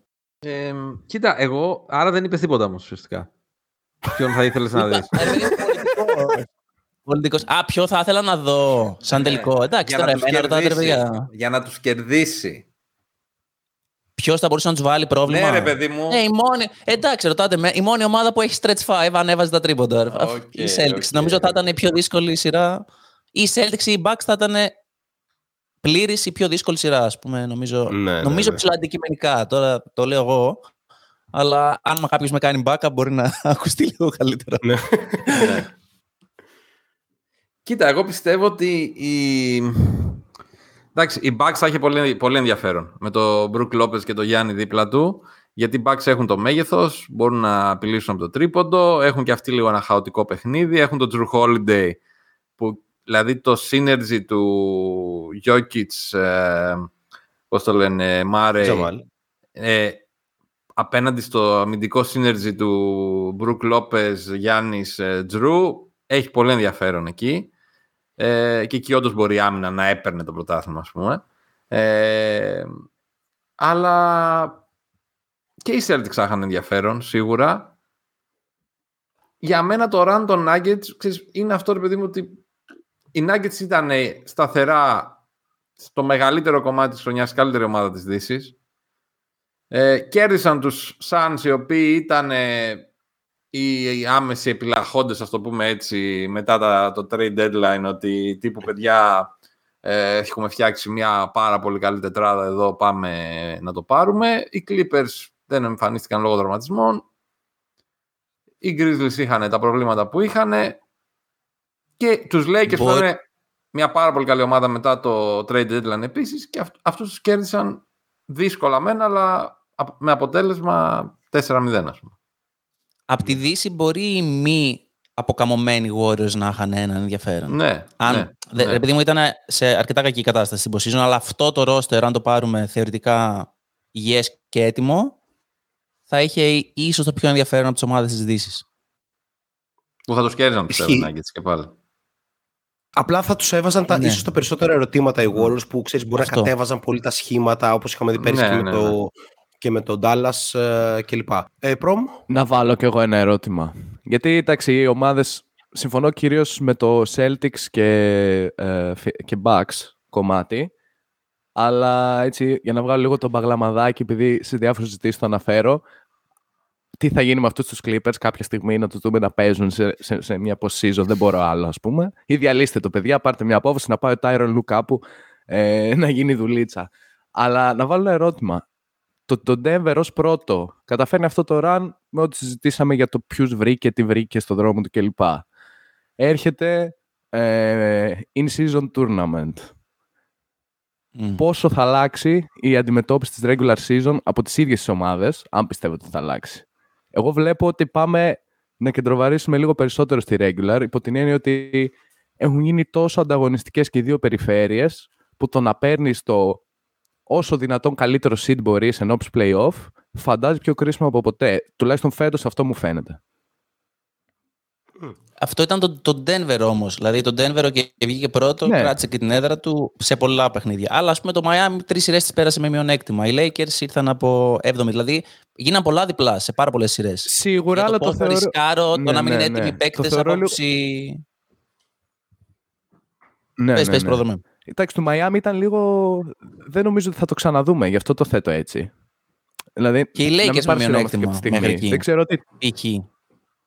Ναι, οι Lakers βέβαια με πολύ περίεργη χρονιά ενδιάμεσα. Δηλαδή, αν ήταν αυτό το roster από την αρχή της σεζόν, δεν νομίζω ότι θα ήταν σε εκείνη τη θέση. Μάλλον θα ήταν Σωστό με και- πλεονέκτημα έδρα στον πρώτο γύρο. Πιο, βασικά, πιο ρεαλιστικό μου φαίνεται. βασικά Όπως και είναι, το Golden State είναι μια τέτοια περίπτωση, ας πούμε. Είναι τόσο πολλά τα ερωτήματα για τη φετινή Δύση, παιδιά. Δηλαδή τώρα οι Clippers που ανέφερες Πρόδρομε ήταν κάπως ομάδα που θα έπρεπε να είναι και φέτος καλύτερα, αλλά φέτος για μένα τέλειωσε η πίστη μου σε αυτό το project. Δηλαδή δεν μπορώ να περιμένω ο Λέοναρντ να είναι υγιής, μάλλον δεν θα είναι ποτέ. Οκ, αν κάποια στιγμή είναι θα το συζητήσουμε, αλλά από ό,τι Μμ. φαίνεται δεν μπορεί. Ή ας πούμε το ότι η χρονιά των Warriors, άμα τη βάλεις κάτω, ξεκίνησε με μπουνίδια και κατέληξε με το Wiggins να έχει σπασμένο πλευρό. Δηλαδή δεν ήταν η σεζόν τους. Πώς, ό, όπως και αν το δεις, δεν ήταν η Ζώρικο. σεζόν τους. Ναι. Οι Lakers προσπαθούσαν να κάνουν το Westbrook να δουλέψει μέχρι το Φλεβάρι. Ε, οι, οι Grizzlies είχαν το Τζα με ό,τι σημαίνει αυτό πλέον ε, και του χρόνου το τι θα συμβεί ας πούμε με, το, με την τιμωρία του κτλ. Οπότε δεν είμαι σίγουρος για την regular season του χρόνου αν θα γίνει πιο, ξέρεις, οι ομάδες θα επενδύσουν περισσότερο σε αυτό. Σίγουρα οι Nuggets θα επενδύσουν, σίγουρα οι Bucks θα επενδύσουν σε αυτό, σίγουρα οι Suns θα επενδύσουν σε αυτό, αλλά από εκεί και πέρα νομίζω ότι αρκετές ομάδες θα βρίσκονται, ξέρεις, on the verge, δηλαδή οι Celtics, για παράδειγμα, και κάπως έτσι θα κάνουμε και τη μετάβαση στο part 2 του σημερινού podcast, είναι από τις ομάδες που ίσως να ψάξουν πράγματα μέχρι και το trade deadline. Και είναι μια συζήτηση που ε, θα πρέπει να γίνεται. Μία παύση όμως, πριν ξεκινήσουμε το, το part 2, καθώς δεν πρέπει να ξεχνάτε ότι πλέον οι συνδρομές μας στο Patreon είναι ανοιχτές, οπότε αυτό είναι μία διαφήμιση, καθώς θα πρέπει ε, όσοι θέλετε και μπορείτε να μας στηρίξετε για να συνεχίσουμε το εγχείρημά μας. Έτσι δεν είναι Πρόδρομε; Έτσι ακριβώς. Όχι. Και υπάρχει οκ. και το καφεδάκι. Το σκέφτηκε. για, για όσους ε, δεν θέλουν να μπλέξουν με, με, με, τα, pat- με τα Patreon και τα λοιπά. Οπότε θα τα βρείτε σε όλες μας τις πλατφόρμες αυτά και μπορείτε να στηρίξετε. Ακριβώς. Ακριβώς, έρχονται και περισσότερα πράγματα όπως έχετε δει έτσι και αλλιώς. Το YouTube κάπως έχει αρχίσει επιτέλους ε, να δουλεύει. Ε, και πάμε στο δεύτερο κομμάτι της εκπομπής μας, το οποίο είναι το... Θα παίξουμε ένα παιχνίδι. Θα παίξουμε ε, ένα true or false για να μπορέσουμε να δούμε πώς ε, συνεχίζουν κάποιες ομάδες οι οποίες σίγουρα μας απασχόλησαν και θα μας απασχολήσουν και του χρόνου. Θα κάνουμε κάπως ένα αποχαιρετισμό στα όπλα για τις μεγάλες ομάδες που δεν κατάφεραν φέτος να πρωταγωνιστήσουν και δεν μπορούμε παρά να ξεκινήσουμε με τον Ντόμ. Μάνο, μου επιτρέπεις. Για τον αποχαιρετισμό- Για τον αποχαιρετισμό στα όπλα. Αποχαιρετισμό στα όπλα. ναι, ο Τζαμοράν και είναι. Απίστευτο. Φοβερό. Δεν σκεφτόμουν ακριβώς αυτό για τον Τζα, αλλά ναι. Λοιπόν, οι Celtics λοιπόν έχουν μπει σε ένα μεγάλο σταυροδρόμι. Έχουν αρχίσει ήδη συζητήσεις για το αν ή όχι, και αυτό είναι το true or false, ότι ο Jalen Brown δεν θα είναι παίχτης των Celtics μέχρι την επόμενη trade deadline. True or false και προφανώς μία αιτημο- αιτιολόγηση από τον καθένα σας. Ξεκινάμε με τον Dom γιατί το αξίζει. Γιατί έχει πονέσει και γιατί συμπονούμε Έχει τους πονέσει. ανθρώπους που πονάνε. Μπράβο. Έτσι. Μπράβο. Πονάω χρόνια τώρα. Ε, λοιπόν, ε, false είναι η απάντησή μου. Ε, πιστεύω ότι ο Τζέιλεν θα είναι στο ρόστερ. Πιστεύω ότι είναι η σωστή κίνηση ο Τζέιλεν να είναι στο ρόστερ. Ε, γενικά μας γάμισε το CBA, να πούμε γι' αυτό. δηλαδή υπήρχε ένα πλάνο στο οποίο... Ναι. στα επόμενα Έρ- έρχεται χρόνια για θα σας μπορούσαμε το να CBA. είμαστε- Ναι ρε γαμώτο, ενώ κανονικά σε φιλοσοφία δεν έρχεται για μας. Γιατί για μας είναι από το draft παίχτες. Ναι, και ισχύει. θα τιμωρηθεί Ναι, ναι, ναι, σαν ναι. ομάδα, ας πούμε. Ε, το οποίο είναι, θα φέρει κάποιες πολύ δύσκολες αποφάσεις. Νομίζω η νούμερο ένα δύσκολη απόφαση, που για μένα δεν είναι τόσο δύσκολη και πιστεύω αυτό θα γίνει, αλλά να δούμε, είναι ότι ένα από τα τρία guard θα πρέπει να φύγει. Πιστεύω ότι θα είναι ο Μπρόκτον και πιστεύω ότι πρέπει να είναι ο Μπρόκτον. Μμμ. Ε, και μετά το πάρα πολύ ενδιαφέρον είναι τι θα γίνει με τον Grant Williams, ο οποίος είναι restricted free agent, οπότε τι συμβόλαιο θα βρει και μετά πόσο βγαίνουν τα οικονομικά και εγώ έτσι όπως το βλέπω και με το πώς κατανοώ το νέο CBA σε αυτή τη, στι- αυτή τη στιγμή, δεν νομίζω ότι στο trade deadline θα γίνει κάτι του χρόνου για τους Celtics το οποίο να είναι καθοριστικό. Δηλαδή ό,τι χτιστεί θα χτιστεί τώρα και ότι αυτή θα είναι η ομάδα η οποία θα πρέπει να, πάει, να πάρει το πρωτάθλημα. Να κάνω όμως μια ερώτηση. Καταρχήν, συμφωνούμε ότι ο Τζέιλεν ήταν πάρα πάρα πολύ κακός στη σειρά με το Μαϊάμι. Και γενικά στα 100%. playoff ήταν μέτριος. Και αυτό που έχω στο μυαλό μου για τον Τζέιλεν, ενώ είναι προφανώς παιχταράς, είναι ότι ίσως είναι ο superstar ή star. Θα το είναι μια συζήτηση αυτό. Με τις περισσότερες χτυπητές αδυναμίες. Δηλαδή, μερικές φορές αισθάνομαι ότι είναι καλύτερο σε μια δύσκολη φάση να έχει την μπάλα ε, κάποιο, ας πούμε, με τον Gordon, για παράδειγμα, στο post, ίσως αισθάνομαι πιο άνετα από ότι με τον Jalen στο αριστερό χέρι. Που οι, οι Heat το Εντάξει, έκαναν το Jalen επιτυχικά αριστερό αυτό. χέρι Το Jalen νομίζω αριστερό ότι χέρι, υπάρχει... Οι, οι Heat το αναγνώρισαν σαν να είναι παίχτης τοπικού, ότι ξέρεις τι δεν τη σκάσουμε το αριστερό. Και όλος όντως δεν την έσκαγε, του φεύγει η μπάλα από τα χέρια. Ναι, Είναι ναι. συγκλονιστικό, δεν Υπάρχουν υπάρχει δύο, άλλος. δύο πράγματα. Το, το handling, το οποίο είναι το νούμερο ένα πολύ χτυπητό, και το decision making σε υψηλό επίπεδο, ας πούμε, το οποίο είναι επίσης πολύ σημαντικό. Αλλά νομίζω ότι έχουμε ένα recency bias από την άποψη ότι ο Brown post-season παίζει πολύ καλά. Στις ομάδες που ήταν στους Celtics, στις 5 από τις 7 σεζόν έφτασε στις 4 τελευταίες ομάδες, ας πούμε. Και τη μία από αυτές πήγε στο τελικό. Το Miami συγκεκριμένα είναι μια ομάδα που τον εκθέτει πάρα πολύ, γιατί τον κάνει και να σκεφτεί πάρα πολύ και είναι, επειδή είναι τόσο έξυπνη και aggressive, ας πούμε, θα- συνέχεια θα του κάνει deflections και θα εκτεθεί. Αλλά υπήρχε και ένα πνευματικό, πιστεύω, breakdown από την άποψη ότι Ρε παιδί μου, δεν, γιατί το διάβαζα και στο ρεπορτάζ. Δηλαδή ότι δεν μπορεί να σου πήρε τρία παιχνίδια να καταλάβεις ότι okay, πρέπει να μην κολλήσει η μπάλα και να γυρίσει η άμυνα στη ζώνη και ότι ε, πήγαινε πάνω σε τρεις άτομα και έπεφτε γιατί πρέπει να βγω μπροστά γιατί είμαι ο star, ας πούμε. Και δεν είναι από το ότι είμαι ο star τύπου εγωισμός, ότι πρέπει να το κάνω εγώ, αλλά από την άποψη ότι θέλω να βοηθήσω την ομάδα μου, αλλά θα το κάνω με λάθος τρόπο. Αλλά παρόλα αυτά, Ναι. νομίζω ότι πρέπει να το δει πιο συνολικά και ο Brad Stevens και νομίζω ότι έτσι θα γίνει. Ότι δεν είναι, αν δούμε όλες τις σειρές τις οποίες έχει παίξει post season, είναι πάρα πολύ καλός, είναι 26 χρονών, θα μπει τώρα στο prime του και δεν υπάρχει.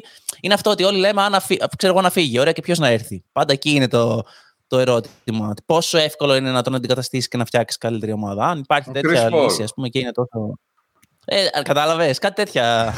κάτι τέτοιες Ε, παλάβρες, ας πούμε, ακούγονται.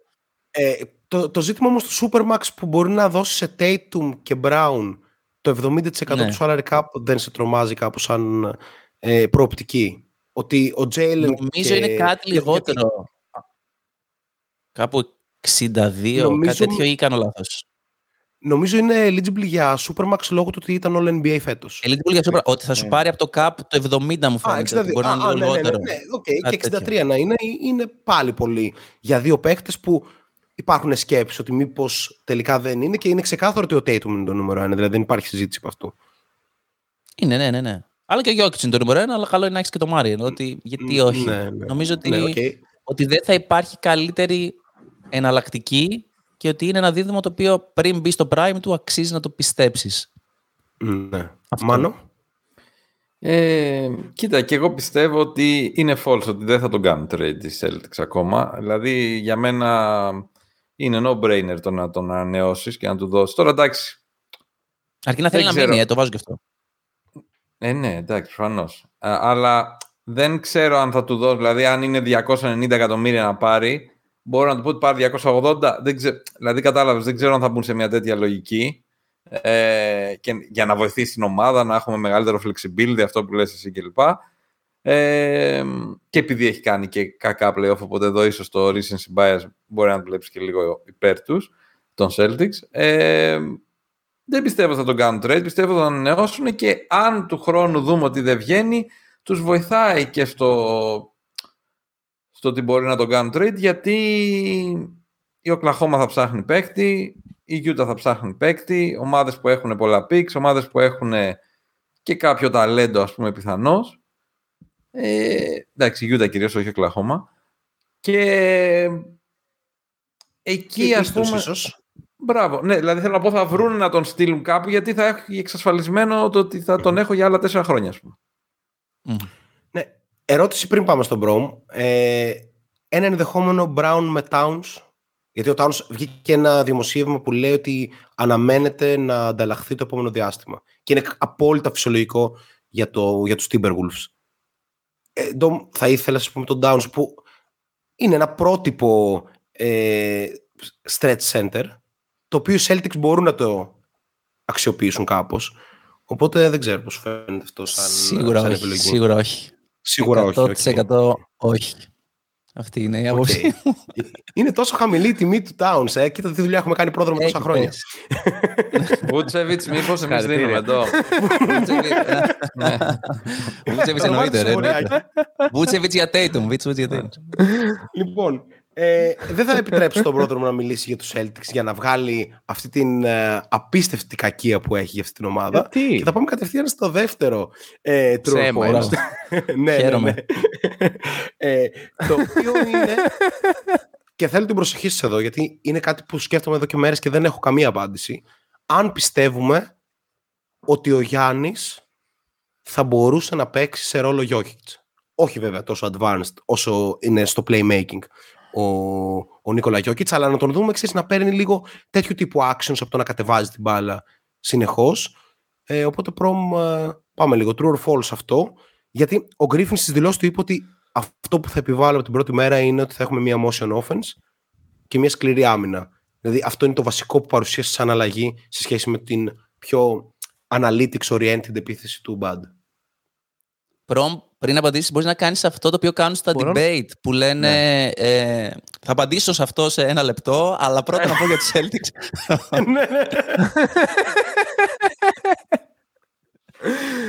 Εντάξει, εγώ θα έλεγα ναι στο να μείνει ο Μπράουν. Απλά θα έβαζα, μιας και μου δίνει πάσο ο Ντόμ, μια γραμμή πιο προπονητική υπό την έννοια ότι τα big twos που είναι με φτερά είναι πολύ πιο δύσκολο να δουλέψουν αν δεν είναι και ίδιο σε action. Θα έβαζα πολύ περισσότερο, ας πούμε στα playoff, θα έβαζα πολύ περισσότερο pick and roll Brown Tatum και το ανάποδο. Σαν παρένθεση Ε, αυτό. συγγνώμη, Συγγνώμη, Μανώ, Και πά- δεν είναι τέλειο fit για τους Celtics ο Ben Simmons, ρε φίλε όμως. Δεν μπορούμε να το δούμε αυτό. Άσε το Νίκο. Άσε μας, μας πεις κάτω και μας το πας. Σαν pocket size center, μια χαρά θα ήταν. ναι, ναι, τώρα δουλεύει κιόλας τώρα στην off-season. Δεν, δεν το υποτιμάμε αυτό. Ε, έχετε δει το Circle που λέει βιντεάκι από Ben Simmons Ναι, να δουλεύει στην ναι, off-season; ναι, και μετά ναι. η κλασική διαδρομή. Ε, Φανταστικό. λοιπόν, Όχι, εντάξει, πρέπει να δούμε αν είναι Λοιπόν, μπασκεμπολίστας. ε, Αυτό είναι για να βασικό, πούμε για το είναι Γιάννη. πολύ αστείο. Ναι. Για να πούμε για το Γιάννη και τους Bucks, ε, μ' αρέσει η γραμμή Griffin. Σίγουρα θα βοηθήσει πολύ περισσότερο το Γιάννη. Υπό την έννοια ότι το Hero Ball δεν του πάει καθόλου. Και εντάξει, πολλές ομάδες μπορούν και να το αντιμετωπίσουν. Αλλά ο Jokic προσφέρει κάτι πολύ διαφορετικό σε αυτό το παιχνίδι. Το οποίο ο Γιάννης αυτή τη στιγμή δεν μπορεί, αλλά δεν, δεν το δικάζουμε, τουλάχιστον εμείς, για το ότι δεν μπορεί. Το Jokic πρέπει να το μαρκάρεις από κοντά. Δεν μπορείς να του επιτρέψεις να πάρει το mid-range. Γιατί θα το βάλει τις περισσότερες φορές. Ο Γιάννης δεν είναι τόσο efficient εκεί πέρα. Οι χώροι αλλάζουν πάρα πολύ σε μια motion offense αν δεν χρειάζεται να μαρκάρεις το shoot του κέντρου της motion offense, αν θέλετε, που θα είναι ο Γιάννης σε αυτή την περίπτωση. Οπότε το να δουλέψει είναι πολύ πιο σύνθετο με έναν τρόπο και χρειάζεται πολύ πιο δυναμική κατάσταση, ας το πω έτσι. Πολύ περισσότερη κίνηση με έναν τρόπο και από τον ίδιο, πράγμα το οποίο βέβαια μπορεί να κάνει και δεν αμφιβάλλω ότι μπορεί να δουλέψει, αλλά δεν θα είναι στο ίδιο πλαίσιο που βλέπουμε το Γιώργη να είναι στατικός και τα πάντα να κινούνται γύρω του και απλά να πρέπει να πάρει μια απόφαση. Ο Γιάννης, ναι, μπορεί να πάρει την απόφαση, αλλά δεν μπορεί να είναι σε μια συνθήκη που ο ίδιος είναι στατικός. Πρέπει να είναι πιο δυναμική συνθήκη. Αυτό νομίζω. Αν. Εντάξει, το, δεν ξέρω σε βαθμό. Δεν μπορώ νομίζω ότι μπορεί να φτάσει ποτέ το σουτ του Γιάννη να είναι τόσο αποδοτικό που να αλλάξει τόσο τα σχήματα που τον αντιμετωπίζουν. Αλλά οποιαδήποτε βελτίωση μπορεί να του κάνει λίγο τη ζωή πιο εύκολη και έχει πολύ ενδιαφέρον τώρα με τον νέο coach να δούμε τι διαφορές θα κάνει σχετικά σε σχέση με το σύστημα του Bud. Δεν πιστεύω, ρε φίλε, ότι μπορεί να τον παίξει το, αυτό το ρόλο ο Γιάννης. Δηλαδή, ο Γιώκητς είναι τρομερά μοναδικός σε αυτό το πράγμα.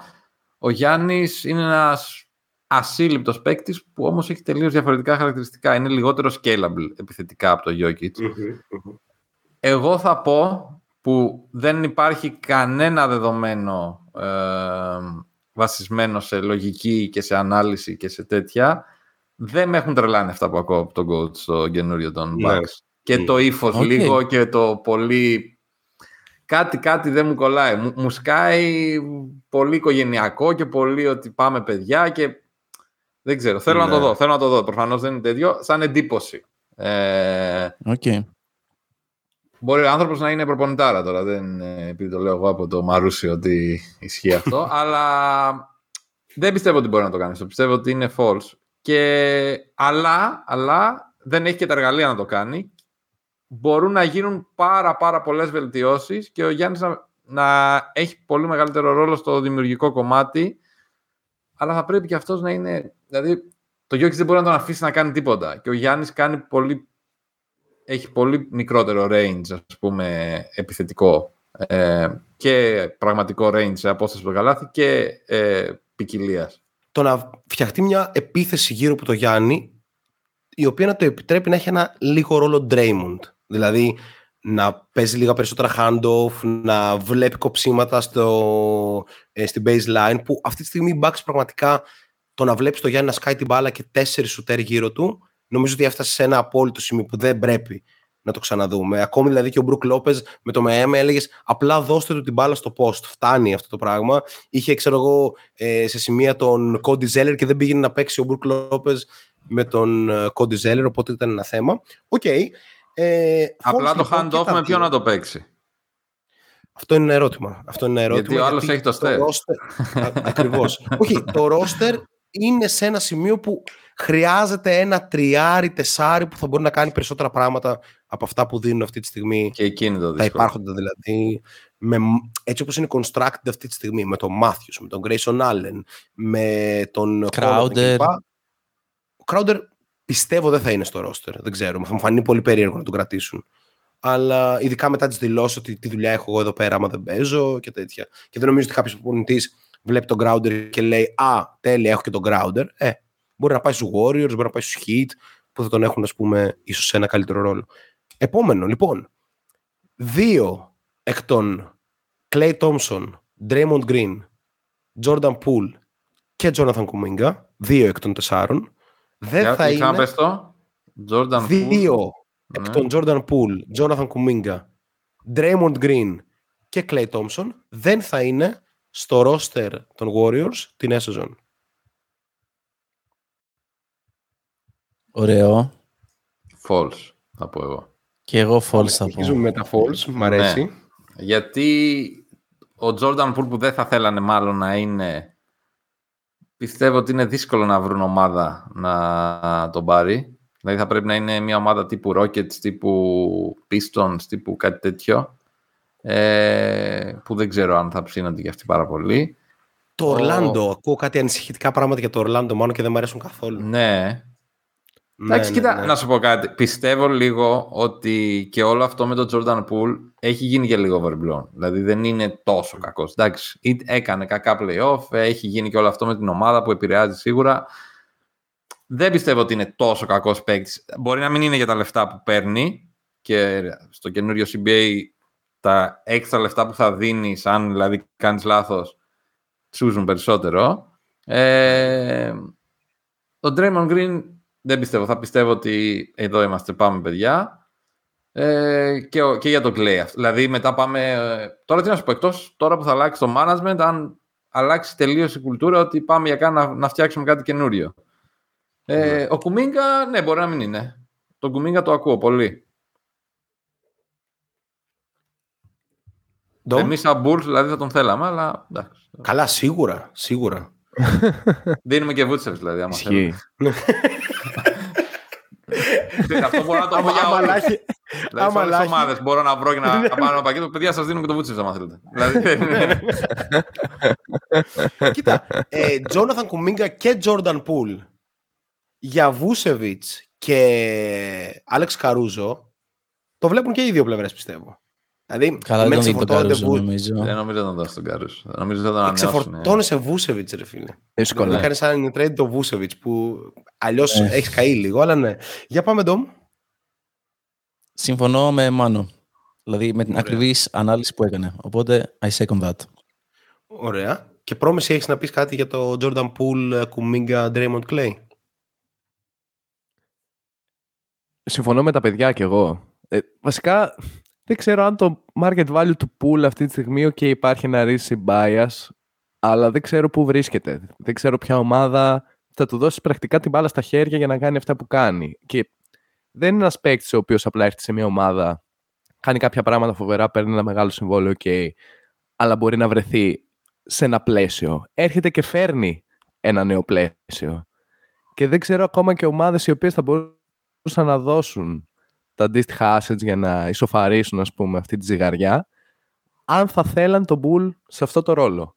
Δεν έχει πείσει ότι είναι έτοιμος σε καμία περίπτωση οπότε μου, ε, για μένα εκεί καταραίει. Αλλιώς θα μπορούσα να το δω. Το Clay Draymond μου φαίνεται ότι δεν μπορεί να αγγιχθεί ακόμα. Δεν είμαστε σε αυτές τις δύσκολες συζητήσεις αν είμαστε στην Golden State ή τουλάχιστον δεν μπορούμε να πάμε εκεί και δεδομένου του ότι ο Μάγερς φεύγει γιατί δεν συμφωνούσε ακριβώς με το two timeline ε, ας πούμε σενάριο ε, μάλλον δείχνει ότι πάμε με ό,τι έχουμε με το big four μας ας πούμε για όσο τραβήξει και θα κάνουμε μια πιο σταδιακή κατάσταση όσο αφορά τη μετάβαση αργότερα.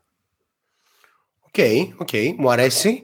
Και πάμε στο τελευταίο, το οποίο δεν είναι ακριβώς true or false, γιατί δεν μπορούσα ακριβώς να το συντάξω, αλλά θα ήθελα να συζητήσουμε για το μέλλον του Chris Paul και το πού ακριβώς βρίσκεται. Ας το θέσω σαν ότι το μέλλον του Chris Paul δεν βρίσκεται στους Suns, στο οποίο θα πούμε όλοι Μπράβο. true μάλλον, αν και ο Fogel κάπως έδειξε ότι δεν τον κάνουμε wave, αφήνοντας κάπως να Sorry. εννοηθεί Έχω, έχω εδώ την Evers που άκουσε Chris Paul και λέει Floor General. Πρέπει να Ναι, ναι, ναι.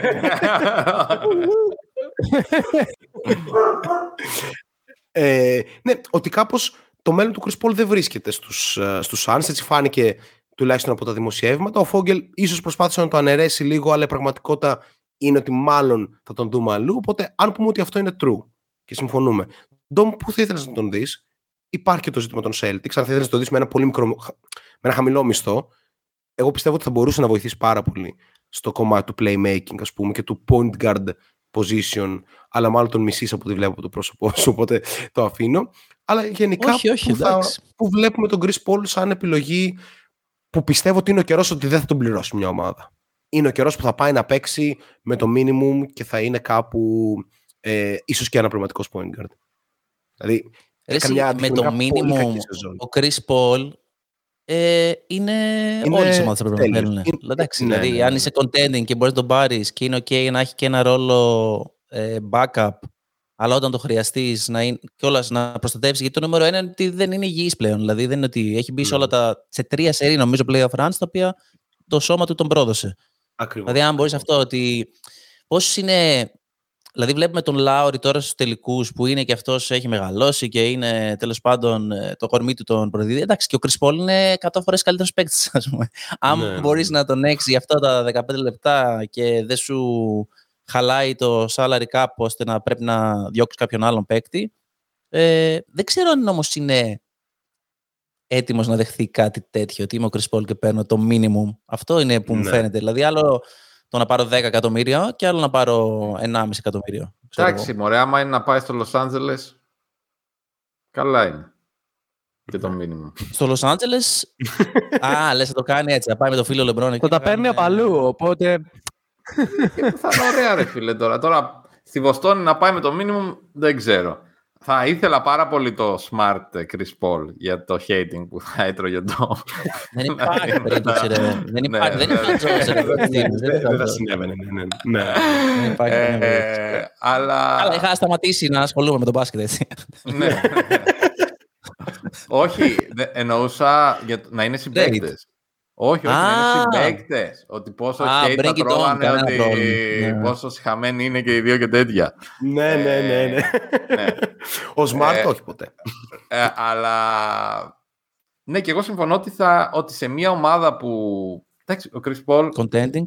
το μόνο καλό με αυτό που έχει πάθει ο Chris Paul ε, τα τελευταία playoff runs που είπε ο Ντόμ είναι ότι δεν υπάρχει λόγος να σκέφτομαι πλέον την plant-based ε, δίαιτα σαν επιλογή. Έτσι. δηλαδή, δηλαδή, μπορώ να συνεχίσω. Ας πούμε το, το παϊδάκι μου να το τρώω λίγο πιο άνετα. ε, σε άλλα νέα, ε, είναι, είναι μια πολύ καλή επιλογή. Δηλαδή, αν, αν μιλάμε ότι δέχομαι το ρόλο το ότι είμαι backup point guard που όμως που και που είμαι και βγαίνω και μπροστά, ε, είναι τρομερή Αυτό. επιλογή για όλες τις ομάδες. Δηλαδή και για τη Βοστόνη θα έχει λογική, για τις ομάδες του Los Angeles σίγουρα θα έχει λογική, για τους Bulls σίγουρα θα έχει λογική, ε, για, για όλους, για τους Timberwolves, για... Ε, βάλτε το τώρα. Ναι, ο- ναι, ναι, ναι, ναι. όλοι μπορούν να το Ε, χρησιμοποιήσουν. εννοείται. Τα λεφτά. Εννο- εννοείται. Και έχεις και Εννοείται, μια βέβαια. φωνή, μύρλα, έχεις τα πάντα. Δηλαδή είναι όλα καλά μετά. Αυ- αυτό ίσως είναι ένα θέμα που θα μπορούσε να απασχολήσει κάποιες ομάδες ότι ο Chris Paul είναι ένας παίχτης που δεν είναι εκεί πιο ήπια προσωπικότητα, δηλαδή καθορίζει πράγματα και Ναι, στα ήπιο δεν ποδητήρια. το λες Και όχι σίγουρα. πα- ναι, και όχι πάντα με τον πιο θετικό τρόπο. Δηλαδή υπάρχουν παίχτες που έχουν δηλώσει ξεκάθαρα, ακόμη και για την Team USA. Ε, δεν θυμάμαι, κα- καλά εντάξει ήταν και ο Howard βέβαια, αλλά που έλεγε ας πούμε ότι ο Chris Paul είναι λίγο καρκίνος. Βέβαια, δεν ξέρω. Είναι κουραστικός, Right. Είναι κουραστικός. Τι να το κάνουμε τώρα. ναι. Ναι, ναι, ναι, ναι, ναι, ναι, ναι. Δεν ξέρω, Προμ, εσύ θα έχεις κάποια ομάδα επιλογής, ας πούμε, Lakers, Dallas, ε, Bucks ίσως; Στον Dallas θα πήγαινα, γιατί δεν το πολύ αναφέραμε. Πιστεύω ότι θα μπορούσε να βάλει μια τάξη, ρε παιδί μου. Μια αλφαδιά, σε αυτό που δεν είδαμε φέτος από τον Εντάξει, Dallas. Chris Paul, Jason Kidd, δεν ξέρω αν γίνεται πιο toxic ένα περιβάλλον από αυτό. και Mark Cuban στη διοίκηση. Αλλά, οκ, πάμε αυτό. Απλά ξέρεις κάτι. Πιστεύω ότι ο Chris. Δηλαδή, έχεις δίκιο σε αυτό που λες, συμφωνώ. Αλλά ο Chris Paul είναι διαφορετικά toxic από τον Kid. ναι, ναι, ναι. Ο, ναι, ο, ναι. ο Και εγώ Kid είναι, συμφωνώ. είναι το αυθεντικό το toxic, το κακό. Ο Chris Ναι, Paul είναι ότι ναι. είναι μύρλας. Ναι, Για να ναι, Δηλαδή ναι, είναι ναι, αυτό ναι, ο ναι. φίλο παιδί σου μου, που είναι όχι, καλό παιδί, ρε ναι. παιδί μου, αλλά είναι Πρίζει. μανιαμούνια, γκρινιάζει. Ναι, ναι. Αυτό γιατί Ναι, το ναι. ένα ή το άλλο κερδίσαμε, αλλά έχει τέτοιο. Ναι. Είδαμε αυτό, πήγες εκεί. Είναι αυτό μύρλα. το βλέπω. το λέ- βλέπω αυτό που λέει ο Μάνος. Αλλά δεν ξέρω, τον Dallas δεν πρέπει να βρει, πιστεύουμε, έναν δεύτερο ball handler όπως είχε τον Brunson με κάποιο τρόπο. Δηλαδή, βλέπω τον Chris Paul να μην είναι Θεωρείς απαραίτητα σίγουρο ότι θα φύγει ο αναπληρωματικός. Καϊρή. Θεωρείς σίγουρο ότι θα φύγει ο Καϊρή, δηλαδή. Δεν βλέπω τρόπο να μείνει. Αυτό είναι Οκ. το πρόβλημα. Και εντάξει, λέγαμε ότι το fit θα είναι καλό όταν έγινε η ανταλλαγή κλπ. Πόνεσε πολύ περισσότερη ομάδα από αυτά που έχασε παρά από αυτά που κέρδισε. Δηλαδή, τη στιγμή του trade είναι τέταρτη στη Δύση. OK, okay, οι διαφορές ήταν πάρα πολύ μικρές στην πραγματικότητα και βρέθηκε εκτός οποιοδήποτε ανταγωνισμού. Ε, μετά από πόσο, 20 παιχνίδια. Okay. Πρέπει να γίνει κάτι δραστικό στον Dallas που είναι ούτως ή άλλως ένα πανδύσκολο market να γίνει κάτι δραστικό. Τουλάχιστον αυτό λέει η ιστορία. Αλλά ο Chris το περίπου... νομίζω ότι δεν είναι, δεν είναι για να πάρει το ρόλο του Μπράνσον. Δηλαδή είναι πολύ σε αυτός ο ρόλος. Όχι, δηλαδή ναι, ναι. Καταλαβες, ακόμα λιγότερο. Δεν, δεν μπορεί να περιμένεις από τον Chris Paul να σκοράρει. Ναι. Να σκοράρει σαν τον Μπράνσον, ας πούμε, με τίποτα. Mm. Αλλά το να βάζει μια τάξη στους υπόλοιπου. Ναι, ένα θετικό θα ήταν ότι ο Chris Paul θα μπορούσε κάπως να βάλει και τον Λούκα σε λίγο μια off-ball κίνηση. Βέβαια το είχαμε δει και με το Harden, αυτό δεν είναι ότι έγινε και τόσο καλά, ακόμα και σε καλύτερη περίοδο του Chris Paul και με τον Prime Harden, ας πούμε, οπότε δεν ξέρω αν θέλω. Βέβαια, καλά πήγε από άποψη αποτελέσματος. Ότι έφτασαν τους Warriors πολύ μακριά, αλλά ήταν και διαφορετικού τύπου ε, ομάδα. Ε, OK, okay. μια και λέμε για Harden, να κλείσουμε με αυτό. Ο James Harden θα είναι παίχτης των Suns. True or false; Των Suns. Των Suns. Μόλις βγήκε ότι θα γίνει wave ο Chris Paul, άρχισαν οι φήμες ότι ο Harden ανάμεσα στη Φιλαδέλφια και στους Suns για το που θα συνεχίσει την καριέρα του, ότι κάπως με τον Durant διατηρεί ακόμα πολύ στενή επαφή με βάση το μπάσκετ και ότι ποτέ δεν είχαν πρόβλημα μαζί τους στο Brooklyn, πράγμα που είχε φανεί. Δηλαδή, οι δυο τους κάπως την πάλευαν και ο Harden έφυγε, ξέρω, βρίζοντας τον Καϊρή. Ε, δούλευε και το μεταξύ τους. Δηλαδή, μέχρι να τραυματιστεί ο Harden ε, να πάθει θλάση και στα δύο πόδια βασικά με τους μπάσκετ και μπορούσε να περπατήσει, ήταν καταπληκτικός. Οπότε, δεν ξέρω, βρίσκω ένα potential εκεί πέρα μπασκετικά σίγουρα και βρίσκω και ένα νόημα. Δηλαδή και ο Booker του αρέσει να παίζει με τέτοιους παίχτες και είναι και σε ένα next level σαν scorer. Πρέπει να βρει ο πρόεδρος εκεί ο καινούριος ε, τρόπο να του τα δώσει κάτω από το τραπέζι τα λεφτά, γιατί αλλιώς δεν ξέρω πώς θα βγούμε μαθηματικά. να έχουμε κανονική ομάδα. Δηλαδή, κάπως πρέπει να γίνουν ε, αλχημίες εκεί, ωραίες. Ναι. Ε, πιστεύω false μου αλλά, δεν, αλλά από όλα που έχω πει μέχρι τώρα είμαι το λιγότερο confident γι' αυτό, θα πω. Οκ, οκ, οκ, οκ. Ωραία. Λοιπόν, false, ε... false θα πω και εγώ. Το βάζω σαν στοιχείο ότι νομίζω ότι το playmaking του Booker και στη post season μας έδειξε ότι πλέον μπορεί να αναλάβει περισσότερο αυτό το ρόλο σε σχέση με πιο παλιά. Δηλαδή είναι έτοιμος να το κάνει αυτό, ενώ είδαμε ότι ας πούμε, το roster είναι άδειο. Δηλαδή κάπου πρέπει να μπουν λεφτά να πάρουμε αυτούς τους παίκτες που λέγαμε ας πούμε, σε κάποια στιγμή για τους τελικούς που κάνουν τη διαφορά. Πέρα από το, από το να φτιάξουμε Big 3 και μετά να έχουμε τον Landale ξέρω εγώ, και ό,τι άλλο μένει για να συμπληρώσουμε το roster. Αυτό. Εγώ να πω μόνο ότι άμα καταφέρεις, βασικά αν βρεθείς στη συνθήκη που οι Clippers πιστεύουν ακόμα σε αυτό που έχουν και θέλουν έναν άσο για να πάρεις δυο φτερά, δυο αμυντικούς που σουτάρουν, που σου λείπουν, μπορείς να απευθυνθείς στο front office των Clippers και να κάνεις ένα ντυλάκι εκεί πέρα. Για, γιατί νομίζω το βασικό πρόβλημα του Suns είναι ότι είναι άδειοι όσο αφορά βάθος. Όχι ότι δεν έχουν παίκτες με κάποια ποιότητα, αλλά ότι δεν έχουμε έναν τρόπο τα κομμάτια που συμπληρώνουν ε, τον Booker και AD. Οπότε μια τέτοια κατεύθυνση περισσότερο παρά να έρθει ένας ναι. τρίτος superstar και να μην ξέρουμε πόσες μπάλες χρειαζόμαστε για να παίξουμε. Είναι λίγο πιο. Πιθανότατα θα ανοίξουν χώρο με, το playmaking του Booker. Ε, αυτό υπάρχει, ναι, αυτό υπάρχει. Δηλαδή το Aiton δηλαδή... στον Dallas κάπως, Καϊρή κάπου αλλού και να πάρω όλα τα ενδιάμεσα αν είμαι Suns, μπορώ να το δω σαν three, three team mm. κατάσταση. Ναι, ε, όταν ο Φόγγελ στη συνέντευξη τύπου του τονίζει σε 25 φράσεις ότι θέλουμε rim protection, η άμυνά μας θα είναι βασισμένη στο rim protection, φωτογραφίζοντας παίχτες που δεν έχουν καμία σχέση με αυτό που κάνει ο Aiton, λες ότι είτε θα παίξουν τρελά resources για να φτιάξει τον Aiton αυτό, που προσωπικά δεν το βλέπω, είτε θα ανταλλάξει τον Aiton για, δεν ξέρω, για, για κάποιον παίκτη που μπορεί να παρέχει αυτό έστω σε ένα μικρότερο βαθμό, δεν ξέρω. Να πας στο Wendell Carter Jr., να πας να πάρεις δύο χειρότερους και να βρεις έναν ελεύθερο, κάτι τέτοιο, ας πούμε, σαν, mm. σαν σκέψη. Γιατί να δώσουν η Magic τον Wendell Carter Jr. τώρα, δηλαδή. Ναι, όπως έχω δηλώσει, είναι η ομάδα που θα παρακολουθώ του χρόνου πολύ στενά. Η ναι, Magic ναι. και θέλω το Wendell Carter Jr. επιγόντως στην ομάδα. Αλλά διαβάζω ότι είναι διατεθειμένοι να τον δώσουν for the right price.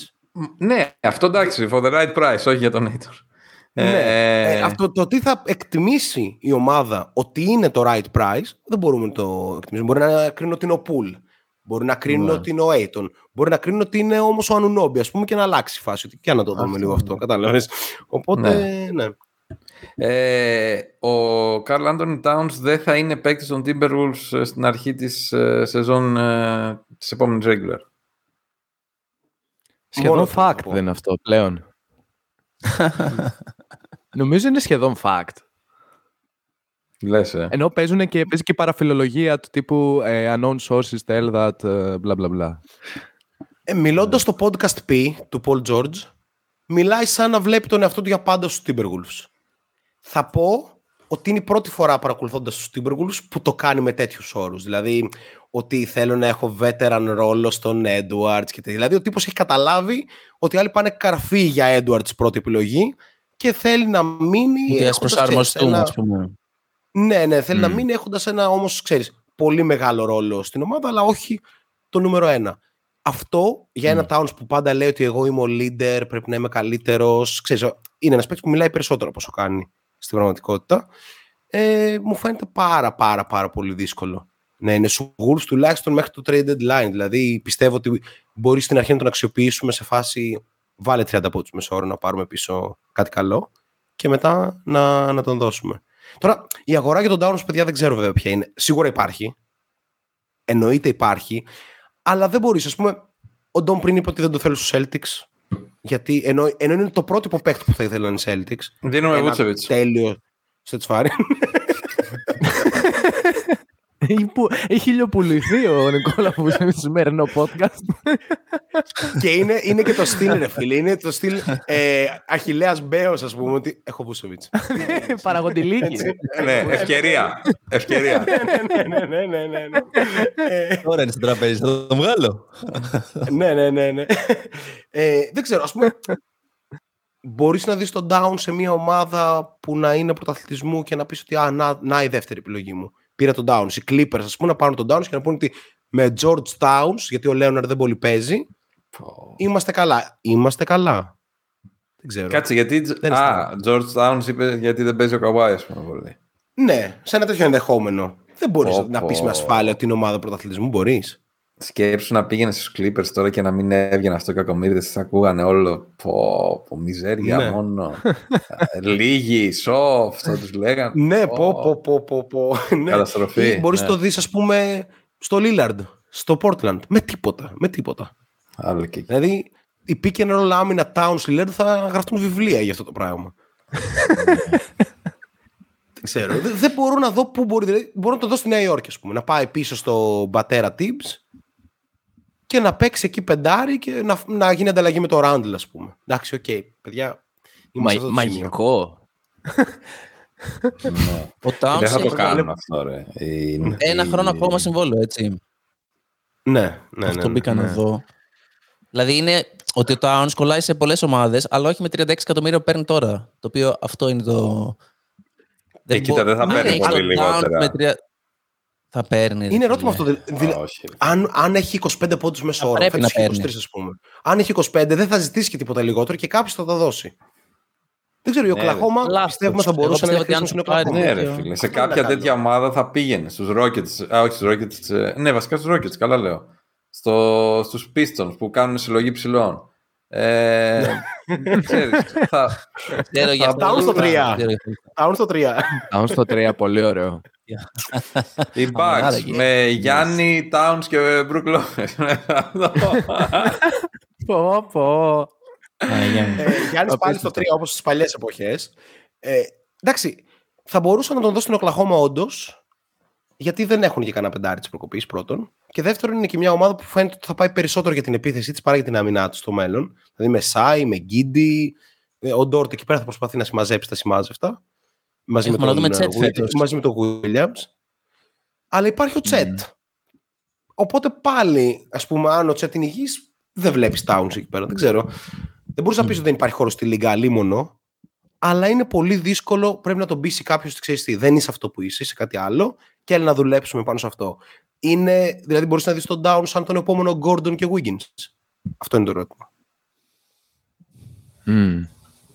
Μην ξεχνάμε ότι είχε αμυντι... το κοινό τους είναι ότι είχαν τρελό αμυντικό potential ερχόμενοι από το κολέγιο που δεν το είδαμε ποτέ στις ομάδες που τους διάλεξαν και το έβγαλαν κάπου αλλού. Δηλαδή, μπορείς να δεις τον down σε μια ομάδα που να αλλάζει τα screen και να είναι σκύλος. Είναι πάρα πολύ δεν σοβαρό. Δεν γίνεται ερώτημα. νομίζω από άποψη Ναι. Σωματοδομής. Και το κακό είναι αυτό ότι δεν γίνεται στο 5 να είναι ο rim protector και δεν γίνεται μάλλον. Δηλαδή τώρα το επίραμα ήταν να μην είναι ο rim protector, να έχουμε το ρούνταρο μέσα στο 5, αλλά να μπορεί να παίξει Ναι. στο 4 και πιο πολύ ήταν ότι γινόταν. Και πάλι έχει πολύ ενδιαφέρον ότι δεν το πολύ είδαμε το πείραμα στην ουσία του. Γιατί χτύπησε ο Towns, βγήκε Ναι. σχεδόν όλη η χρονιά. Στο τέλος γύρισε, δηλαδή δεν τους δόθηκε και η τρελή ευκαιρία. Ίσως Ε, δεν θα καλύτερα. βάζω τα θα λεφτά μου έλεγε ότι κανείς. αυτό μπορεί να. Δεν ξέρω, δεν ξέρω. Ίσως το κρίνουμε και λίγο από το ότι είναι αυτοί οι τύποι, οπότε είμαστε, τους περιμένουμε και λίγο στην άκρη. Δηλαδή, ίσως Ναι. έχει λίγο ενδιαφέρον να το δούμε λίγο ακόμα, αλλά υπάρχει το stagnant επίθεση και στην άμυνα δεν μπορούμε να κάνουμε τόσο switch. Οπότε, γι' αυτό λέω ότι πώς θα του δώσει 35 εκατομμύρια αν δεν μπορείς να το παίξεις πουθενά στην άμυνα και να Ναι. πας για πρωταθλητισμό. Δηλαδή, κάπου το endgame είναι ότι πάμε να φτιάξουμε μια ομάδα να πάρει το πρωτάθλημα. Ναι, ναι, ναι. Ε, μπροστά προφανώς έχει τρομερό ταλέντο και πάλι όχι αυτό που νομίζω ότι έχει. Οπότε δεν ξέρω. Ναι, δεν ναι, ξέρω. ναι. Δηλαδή υπάρχει μια Είναι- χαμηλότερη τιμή στην οποία είναι πολύ χρήσιμος, αλλά όχι τα 35 εκατομμύρια. Εμένα με Ναι, έπιασε είναι- τον Ντόμ με αυτό που είπε, παιδιά. Να τους δώσουμε την ευκαιρία Ε; ακόμα. Να τους δώσουμε μια ευκαιρία; μέχρι, το, τε- μέχρι το deadline. Τους δίνουμε την ευκαιρία. ναι, ας γιατί- δώσουμε μια, να κάνουν και- μια και- off-season και τους- ωραία. Ναι, ναι, ναι, το πιστεύω. Αυτό- Δηλαδή. Κατά βάθος, μπράβο. κατά Θέλω να βάθος ο το Μάνος δω θέλει, βασικά. Έτσι, κατά βάθος ο Μάνος θέλει κάπως να υπάρξει και μια δικαίωση όσοι το πιστέψαμε αυτό. Έτσι. Ναι. Δηλαδή, εγώ που έχω Είναι- το είναι- συναισθηματικό είναι κάτι κομμάτι, δεν θέλω να περίεργο. το δω. Ναι, ναι, ναι, ναι, ναι. Και θέλω να δω το Αν περίεργο. αυτό. Έχει φάσει το Αν- πείραμα. Αν είχε λίγα handles ο Towns, λίγα, τύπου, όχι Μμμ. Γιάννης handles, αλλά όχι αυτό το πράγμα, Randall handles, αυτό το πράγμα αν το είχε, θα ήταν καλό, αλλά δεν, δυστυχώς δεν πάει στο αριστερό η μπάλα, οπότε είμαστε Θα δύσκολα. το δουλέψουμε. Εν πάση περιπτώσει, Μπορεί να κάνει με τον είναι- Τζέιλεν μια. Ναι, ναι. είναι, ξέρεις τι, το πρόβλημα είναι ότι Βέβαια. είναι πολύ καλός για να μιλάμε για αυτόν έτσι. Αυτό είναι το βασικό του πρόβλημα, ότι είναι πάρα πολύ καλός, απλά δεν βρίσκεις τον τρόπο να τον, ε, να τον αξιοποιήσεις σωστά. Δεν είναι εύκολο να το βρεις αυτό. Ένας που αξιοποιείται εύκολα όμως, παιδιά, Να βάλω άλλο ένα όνομα. εννοείται. Έχω μια βάζεις καθυστέρηση στον εσύ, ήχο, Νίκο. μάλλον. Και... Εγώ θα βάζω- Λίγο νομίζω. Πιθανώς. λίγο. Συχνά πάω, ναι, συχνά πάω να ξεκινήσω μια φράση και κάπως... Ναι, ναι, ναι, Ναι, πάμε, πάμε. ναι, ναι. Ωραία. Ε, να βάλω άλλο ένα όνομα σε αυτό το πλαίσιο μετακινήσεων. Πού θα είναι ο Ντάμιαν Λίλαρ του χρόνου; Μμ. Δεν μπορώ. Playoff χωρίς Ντάμιαν Λίλαρ λίγο με, με, με τσούζει εμένα. Αυτό μου προσωπικά. αρέσει. Αυτό μου Σαν, αρέσει σαν, που σαν είπες. φαν. Μ' αρέσει αυτό που είπες, γιατί πιστεύω ότι Ε, είναι πιο κρίσιμη. Πιστεύω θα η σκάσει off-season. πρώτα η Βούσεβιτς. Ναι, εμείς δίνουμε Βούσεβιτ άμα θέλουμε πάντα. Εντάξει. δηλαδή είναι στο τραπέζι, παιδιά. Πάμε στο. και να σου πω κάτι, παίρνουμε και Νούρκιτ πίσω. Δεν έχω θέμα. δηλαδή να σας βοηθήσουμε. ε, αλλά πιστεύω ότι φέτος είναι η πραγματική ε, Ήρθε η off-season ώρα. που είναι. Ήρθε, δηλαδή, να σου πω κάτι. Αν είχα ένα κουμπί. Ε, καλά, αυτό το είχα πατήσει προπολού, αλλά φέτος ειδικά αν ο Σκουτ Χέντερσον για κάποιο λόγο πέσει στο 3 ε, το πάτησα και Σκουτ Χέντερσον με Σέντον Σάρπ θα, όχι, θα ανοίξω fan club κάτω στο κέντρο Ναι, της ναι, Αθήνας. ναι. Ναι, μετά Ναι, δηλαδή ναι. εντάξει δεν ξέρω τι θα γίνει. το ακούω πρώτα. Μονόδρομος. Πού το βλέπουμε μονόδρομος όμως; είναι; Το πού είναι το ζήτημα; Δηλαδή, ακούγεται πάρα πολύ η Βοστόνη. Θέλω τον Ντόμ να Δεν μου φτιάξει θέλει, ένα είπε. πακέτο γι' αυτό. Είπε δεν θέλει. Δεν θέλει, δεν θέλει, γιατί είναι περίεργη εκεί. Βγαίνουν Άντε, με μωρέ. τα- Είναι όντως με τα περίεργη, αλλά pitchforks. ρεαλιστικά πού πάει; Πού Ναι, πάει ο OK. Lillard? Δηλαδή, δεν βγαίνει- Όχι, ε. Ναι, ναι, Brooklyn. είναι ωραίο. Brooklyn, Brooklyn, ωραία. η Brooklyn είναι ένα Η Brooklyn είναι ωραίο. Πολύ ωραίο. Και for the culture που είναι και shot clock. Ναι, ναι, ναι, ναι. ναι. Ναι. Ε, ε, Ναι. Απλά το Brooklyn, παιδιά, το είπαμε και στο προηγούμενο podcast και κάπως και ο κόσμος είπε σε φάση, ρε παιδιά, δεν γίνεται αυτό και είχε δίκιο. Το Brooklyn για να κάνει ένα τέτοιο trade πρέπει να πείσει τον άλλον ότι θα πάρει τον Ben Simmons. Δεν μπορεί να το κάνει αλλιώς. Και το να πάρεις τον Ben Simmons πρέπει κάτι να δεις πριν πειστείς ότι οκ, εντάξει, θα δώσω το Lillard, δώσω το Simmons 10 pick και ακόμη ένα ρολίστα για να το συζητήσουμε. Γιατί αυτή τη στιγμή το να πάρεις τον Ben Simmons είναι μία επιλογή, είναι σαν να πάρει το Thon Maker, ας πούμε. Δεν, είναι, δεν μπορεί να είναι επιλογή. Άρα, ο ίδιος δήλωσε ότι θα του άρεσε πάρα πολύ το Miami because Adebayo is my dog. Ναι. Ναι, αλλά τι να δώσουνε. Προφανώς κολλάει μια χαρά. Το Miami. Τι να- Ε, θα δώσουν Να το δώσουν. Herro, θα Θα δώσουν δίνει ό,τι Herro picks σίγουρα. έχουν. Ένα πακέτο γύρω από το Herro. Ε, Τώρα γύρευε τώρα, ναι. Ναι, ναι, ναι, δεν Έχει το Άρα- πλάνο πάει ότι παιδιά είναι η στιγμή. Είναι η στιγμή. Α, βέβαια, ένας GM που θα την έβλεπε λίγο αλλιώς, πιστεύω ότι θα τον έδινε στο Miami. Γιατί το βλέπω και λίγο ότι μπορεί να γίνει εκεί πέρα μια φάση αποτυχίας που να πάρεις καλά pick πιο γρήγορα από όσο νομίζεις. Άρα, άμα σου δώσουν, ξέρω εγώ, 5-6 pick για το Lillard, ναι, είναι καλύτερα από ό,τι νόμιζες. Βέβαια, δεν μπορούσα να πιάσεις το Κοίτα. Ryan πρόεδρο. Αλλά μμ. Αν μπει στο τραπέζι ο Λίλαρντ, δηλαδή αν μπει, η ομάδα που πρέπει να προσέξουμε πάρα πολύ είναι το Toronto για μένα. Γιατί αυτοί έχουν παίκτες, έχουν OK. picks. Είναι αυτό που έχουν- ψάχνουν. Και είναι αυτό που ψάχνουν. Δηλαδή έναν guard να μπορεί τώρα να, να κάνει την επίθεσή του στο top 10. Ο Lillard το, το έχει αυτό. Το... Ο Lillard, παιδιά, φέτος έκανε μάλλον, μέχρι να τρα... δηλαδή παρά είχε κάποιους τραυματισμούς, εντάξει, την καλύτερη σεζόν της καριέρας του. Είναι τρομερό αυτό. Μμ. Ήταν φοβερός. Ναι, δεν ξέρω. Άλλους προορισμούς εγώ δυσκολεύομαι να σκεφτώ. Η αλήθεια είναι. Που να έχουν και να δώσουν κάτι πίσω έτσι να... και να βγάζει νόημα. Να μην έχουν παίκτη που έχει τα κλειδιά της ομάδας στην ίδια θέση. Αλλά ναι, μας λείπεις. Εντάξει, Νταμιάν είναι- από τα playoff είναι- σίγουρα. Ναι, ε, εντάξει, τώρα δεν μπορώ να τον δω, ας πούμε, σε ένα ενδεχόμενο reunion στη Νέα Ορλεάνη επίσης. Με τον CJ. Είναι εκτός. ειδικά όσο ο Zion δεν είναι κανονικός παίχτης. Με ό,τι παίζει κιόλας. Έχεις, στη ζωή έχει του. άλλες ασχολίες ο Ζάιον. Ναι. Αυτή την Ναι, περίοδο. ναι, ναι. Οι οποίες ας μην τις κρίνουμε τώρα, είναι λίγο περίεργο. Ε, Ναι, λοιπόν, ναι. Ε, τελευταίο ερώτημα. Ε, οι, Suns, ε, οι Spurs ήταν σε μια πάρα πάρα πολύ ευχάριστη συνθήκη για αυτούς να πάρουν το νούμερο 1 του draft.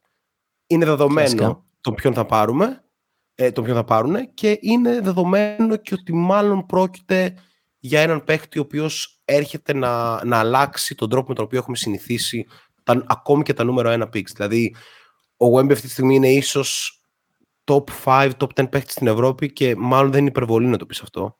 Δηλαδή αυτά που κάνει στη Γαλλία είναι συγκλονιστικά, ειδικά στο επίπεδο των, των play-off.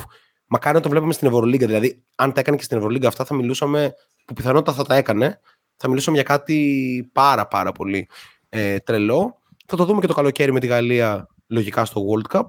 Οπότε η επιλογή στους Spurs, ε, πώς, το, πώς το βλέπετε σαν potential, δηλαδή νομίζω ότι είναι τα εργαλεία στο καλύτερο μέρος που μπορούν να αξιοποιηθούν με μια ομάδα η οποία αν ο Wemby είναι τόσο καλός από την πρώτη σεζόν δεν αποκλείεται να δούμε και κάποια έκπληξη. Το θέμα είναι τι ομάδα θα χτίσουν γύρω του. Δηλαδή είναι ένα καλοκαίρι στο οποίο να δούμε πώς θα κινηθεί το Σαν Αντώνιο. Αλλά εμένα με τριγκάρει τρελά το... Δηλαδή ο Λεμπρόν είχε αυτό το hype και όταν μπήκε είναι ο παίκτης, το κλασικό παράδειγμα που έκανε live up to the hype κατευθείαν. Και κάπως τώρα έχει τέτοιο hype ο Βεμπανιάμα που πρέπει να μπει και να είναι το Ο Μπανιαμά ρε βλαχό. Βεμπανιάμα, ωραία. καλημέρα, καλημέρα, μάνα. Bonjour, bonjour. καλημέρα. Ε, οπότε δεν, δεν έχουμε νομίζω ιδέα πόσο καλός μπορεί να είναι την πρώτη χρονιά. Δηλαδή, και εγώ δηλαδή το λέω, δεν έχω το range ότι μπορεί να είναι ένας, φαντα- ο καλύτερος rookie της χρονιάς. Μπορεί να είναι πράγματι top 20 με το που μπει. Μπορεί να, το σώμα του να μην αντέξει, γιατί είναι, έχει Ναι, και ναι, μια ναι. σωματοδομή η οποία είναι αυτή η οποία είναι. Να δούμε, θα αντέξει, δεν θα αντέξει. Ε, την πίεση ας πούμε, του NBA. Είναι πάρα, πάρα πολλά τα ερωτήματα. Τι ρόστερ θα έχει γύρω του. Δηλαδή, όλα αυτά είναι τελείως. Στη... Απλά έχω την αγωνία να το δω, αλλά δεν έχω τα στοιχεία για να το κρίνω ακόμα. Αυτό νιώθω. Εγώ πριν που μιλούσαμε για τον Carl Anthony Towns και επειδή έχει ακουστεί πολύ αυτό όλο τον καιρό, πιστεύω ότι οι Spurs θα μπορούσαν να είναι μια ομάδα που θα έπρεπε να προσέξουμε. Ε, όχι υπό την έννοια, Οπα. δηλαδή, γιατί το λέω. Ο Towns θα μπορούσε να είναι το πεντάρι. Το, το Mbanyama δεν θα τον βάλουν να πλακώνεται από την πρώτη χρονιά. Θα μου πεις ο Towns πλακώνεται, όχι. Αλλά ο, ο Γομπενιαμά μπαίνοντας στο NBA, αυτό το projection που έχουμε αυτή τη στιγμή είναι ότι μπορεί να είναι ένας από τους τρεις καλύτερους παίκτες στην άμυνα που έχουμε δει ποτέ. Το οποίο ακούγεται τρομερά ε, υπερβολικό, αλλά αυτό είναι το projection του. Είναι, μα... Ναι. είναι όχι μακρύς, το μακρύς είναι εντάξει, ε, αστείο να το λέμε. Τον υποτιμά, Ε, ναι. Ναι, είναι ασύλληπτα τα χαρακτηριστικά του, έχει, καταλαβαίνει το παιχνίδι, ε, είναι, μπορεί να παίξει ακόμα και αλλαγές άμα χρειαστεί, μπορεί να, να μπλοκάρει οτιδήποτε υπάρχει, όχι στο range του, σε, ξέρω εγώ, σε δύο μέτρα από το range του. Ε, οπότε, αν θέλεις, επιθετικά θα, θα, πρέ- θα δούμε πώς θα πάει, αλλά με τον Downs νομίζω θα ήταν ένα, ένα δίδυμο που θα μπορούσε να δουλέψει. Θα έδινε χώρο και στους δύο. Ε, οι Spurs έχουν παίκτες που θα μπορούσαν να δελεάσουν κάπως τους, ε, τους Timberwolves. Ε, δεν ξέρω, παρότι το λέμε και σαν οργανισμός Spurs για χρόνια είναι εξαιρετικός και είναι μια αγορά που είναι μικρή, είναι μια αγορά που είναι μπασκετική, είναι μια αγορά που τέλος πάντων δεν σε πιέζει τόσο πολύ. Το brain drain που έχουν φάει οι Spurs τα τελευταία χρόνια, που είναι αντίστοιχο με αυτό που τρώνε τώρα και οι Celtics, ε, αφήνει πίσω πολλά κενά. Και δεν ξέρω, ξέρεις, έχουμε στο μυαλό μας τους Spurs ότι είναι μια ομάδα που αναπτύσσει τους παίκτες κλπ. Αλλά όλοι αυτοί που ανέπτυσαν για χρόνια τους παίκτες έχουν φύγει πλέον. Έχουν φύγει. Οπότε έτσι. δεν ξέρω ακριβώς πώς θα πάει αυτό το πράγμα. Δεν πιστεύω ότι θα πάει άσχημα, γιατί οι βάσεις υπάρχουν. Αλλά... Και είναι μια εγγύηση ο Πόποβιτς. Ναι, ρε παιδί μου, το κάπως. βάζω στα παρατήρηση ότι δεν είναι αυτό που Ναι, ναι. ξέραμε πάντα. Δηλαδή πριν από 15 χρόνια οι Spurs με το τώρα.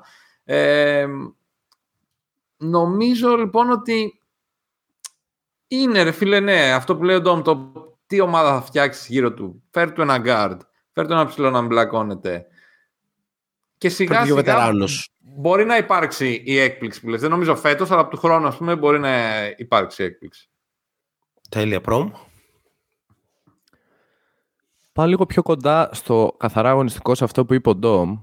Απλά πιστεύω ότι ε, το Σαν Αντώνιο και φέτος θα συνεχίζει να παίζει μικρά στοιχηματάκια με παίκτες που δεν έχει δει κανείς για να δει τι μπορεί να του δώσουν και απλά όταν ο Wemmy δείξει το range του σε ένα παρκέ NBA, τότε θα δουν τι κρατάμε από αυτά, αν θέλουμε και εκείνα και κινούμαστε ας πούμε του χρόνου το καλοκαίρι πιο δυναμικά ε, με μια τέτοια ας πούμε κατεύθυνση. Θέλω να βάλω ένα άλλο στοιχείο γιατί τα περισσότερα τα είπατε τα του αγωνιστικού. Ε, αυτό του hype.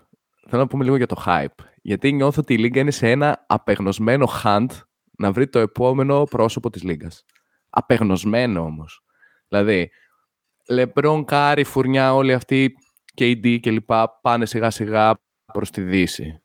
Πρέπει να βρεθεί το νέο πρόσωπο το οποίο θα είναι νεανικό, θα έχει ταλέντο, θα έχει upside κλπ.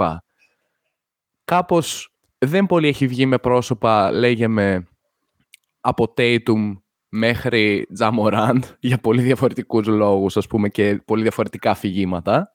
Και τώρα πάμε με ένα νέο αίμα που έχει όλο το βάρος του κόσμου πάνω του. Οκ, είναι υπερπαίκτης, αλλά είναι too much αυτό το οποίο συμβαίνει μηντιακά. Και δεν ξέρω κατά πόσο, ξέρεις, ένας πρώτος κακός μήνας, π.χ., επειδή, ξέρεις, Α, είναι άλλο γήπεδο, είναι άλλοι κανόνες, είναι αλλιώς το πώς πρέπει να στείνεσαι, είναι άλλο το physicality, η αθλητικότητα. Πώς μπορεί να τον επηρεάσει. Και δεν θέλω να χαλάσει αυτό, ρε παιδί μου, να ανοιγείς εννοείται πάνω απ' όλα, ειδικά αυτό το κορμί, αλλά δεν ξέρω, εμένα με προβληματίζει πάρα πολύ αυτή η κατεύθυνση. Δηλαδή το ότι όλη τη χρονιά έμπαινε στο NBA App και μπορούσες να δεις ε, ματσάκι Μετροπολιτάν ε, Γουαμπενιάμα, αν είσαι στην Αμερική, ε, ήταν λίγο, ε, ε, λίγο πρωτόγνωρο πράγμα. Πολύ πρωτόγνωρο. Δεν ξέρω, είμαι ανάμεσα σε δύο Θέλει να σχόλια. Τοποθετηθεί από αυτό. Είμαι ανάμεσα σε Πες, δύο Νίκο, σχόλια. Το πρώτο είναι το ότι η Λίγκα αυτή τη στιγμή μπορεί σίγουρα να ζήσει με Γιώκητ Γιάννη, ας πούμε, πρόσωπα της Λίγκας. Και Λούκα θα το επιθυμούσε κάποια στιγμή, αν ο Λούκα υπάρξει. Σίγουρα, ναι.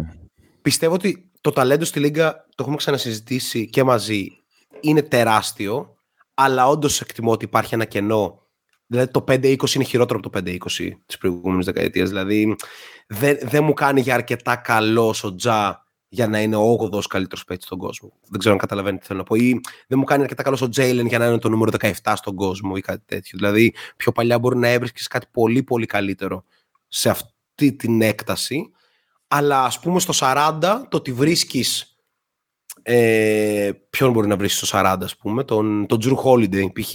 ή τον ε, Aaron Gordon ή τον Wiggins ή δεν ξέρω τι. Είναι πολύ καλό για το νούμερο 40, ας πούμε, στη Λίγκα υπό αυτή την έννοια αυτό είναι το ένα σχόλιο, αλλά αυτό που στην πραγματικότητα θέλω να κάνω είναι ότι Σάντρο Μαμουκαλεσβίλη και Κέιτα Μπέιτς Diop welcome to Euroleague δηλαδή Ναι. πραγματικά ευρωπαϊκό ταλέντο στους Πέρις δηλαδή τους θέλω επιγόντως δηλαδή φεύγει ο Βεζέγκοφ Κέιτα Μπέιτς Diop στον Ολυμπιακό αύριο Φεύγει, θέλει ο Παναθηναϊκός τεσάρι Σάντρο Μαμουκαλεσβίλη Μάνο πιστεύω Θα συμφωνείς; πάρει, θα πάρει το Χουάντς Ολυμπιακός, λένε.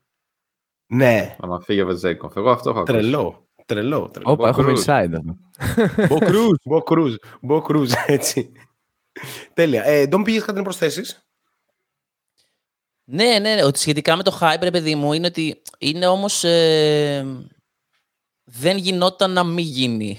Δηλαδή, όταν έχεις κάτι το οποίο είναι σαν ε, ένα creature το οποίο δεν έχουμε δει ποτέ να... Ε, ρε παιδί μου, είναι τόσο... Επειδή το NBA ψοφάει αυτό που το λέμε πολλές φορές και με το Μάνο για ιστορίες, είναι σαν να σου λέει πάρε την καλύτερη ιστορία και μην την χαϊπάρεις. Ε, θα τη χαϊπάρεις σαν τρελή. Δεν είναι ότι... Και αν είναι. Ρε παιδί μου, αυτό είναι το θέμα. Το κρίμα είναι ότι έχεις τέτοια. πι- Αν είναι ο Chosen One, ο καινούριος Chosen One, θα παίξει. Δεν πάνε να του κάνανε hype, δεν πάνε να μην του κάνανε hype.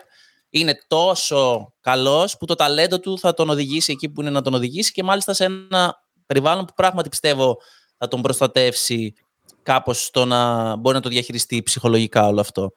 Ε, οπότε ναι, το όλο το γύρω-γύρω ότι ελάτε να δούμε τα παιχνίδια κτλ. Θα γινότανε. Δηλαδή, Ναι, ρε παιδί, μπορεί να δηλαδή, αν γκρινιάζουμε βγει- λίγο, αλλά θα γινότανε. Αν βγεις στο πανόραμα και δεις έναν ελέφαντα.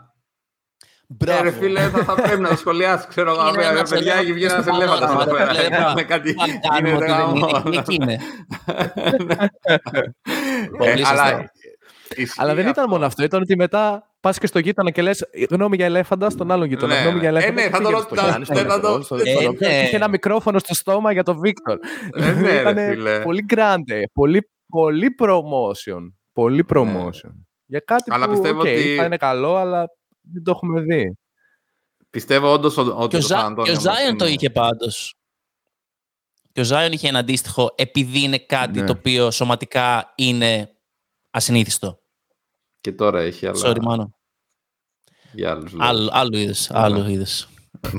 Ε, ε, λοιπόν, ε, όχι, τίποτα. Συμφωνούσα σε αυτό που λες ότι στο Σαν Αντώνιο πιστεύω ότι το προστατεύσουν πάρα πολύ από αυτό. Δηλαδή ότι ρε παιδί μου έκανε κακό παιχνίδι ο Κομπανιαμά, περιμένουν τα μίντια απ' έξω. Ε, Σάντρο Μαμουκελασβίλη πήγε να κάνει δηλώσεις. Ξέρεις, αυτό θα είναι η φάση. Ακόμα και αν παίζει το Παναθηναϊκό, έτσι. Μπράβο. Θα κάνει αυτός δηλώσεις. Αυτό. ναι. Λοιπόν, guys, για το τέλος έχουμε ένα σχόλιο από έναν φίλο μας στο Patreon που δεν μπορώ να το βρω, το ψάχνω εναγωνίως, που είναι προσωπικό για το Μάνο. Θέλει να σου στείλουμε ένα μήνυμα.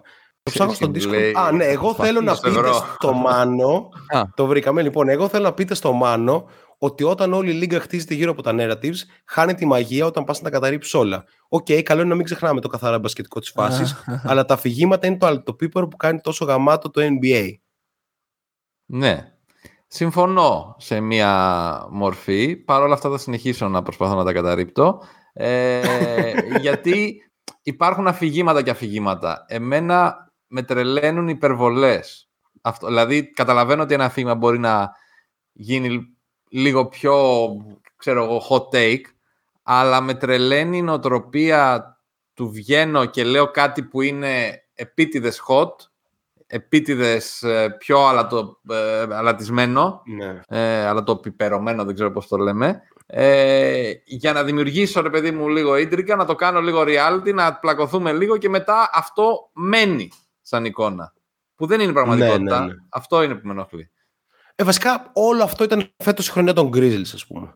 Η χρονιά των Grizzlies ήταν αυτό. Ε, τσακωμοί με τον Σίντον Σάρπ. Όχι, όχι με τον Σίντον Σάρπ. Με τον. Έλα. με το Σάνον Σάρπ. Τέλος Με το πάντων, το Σάνον- Σάνον Σάρπ. Με το Σάνον Σάρπ. Σάνον Σάρπ. Ναι.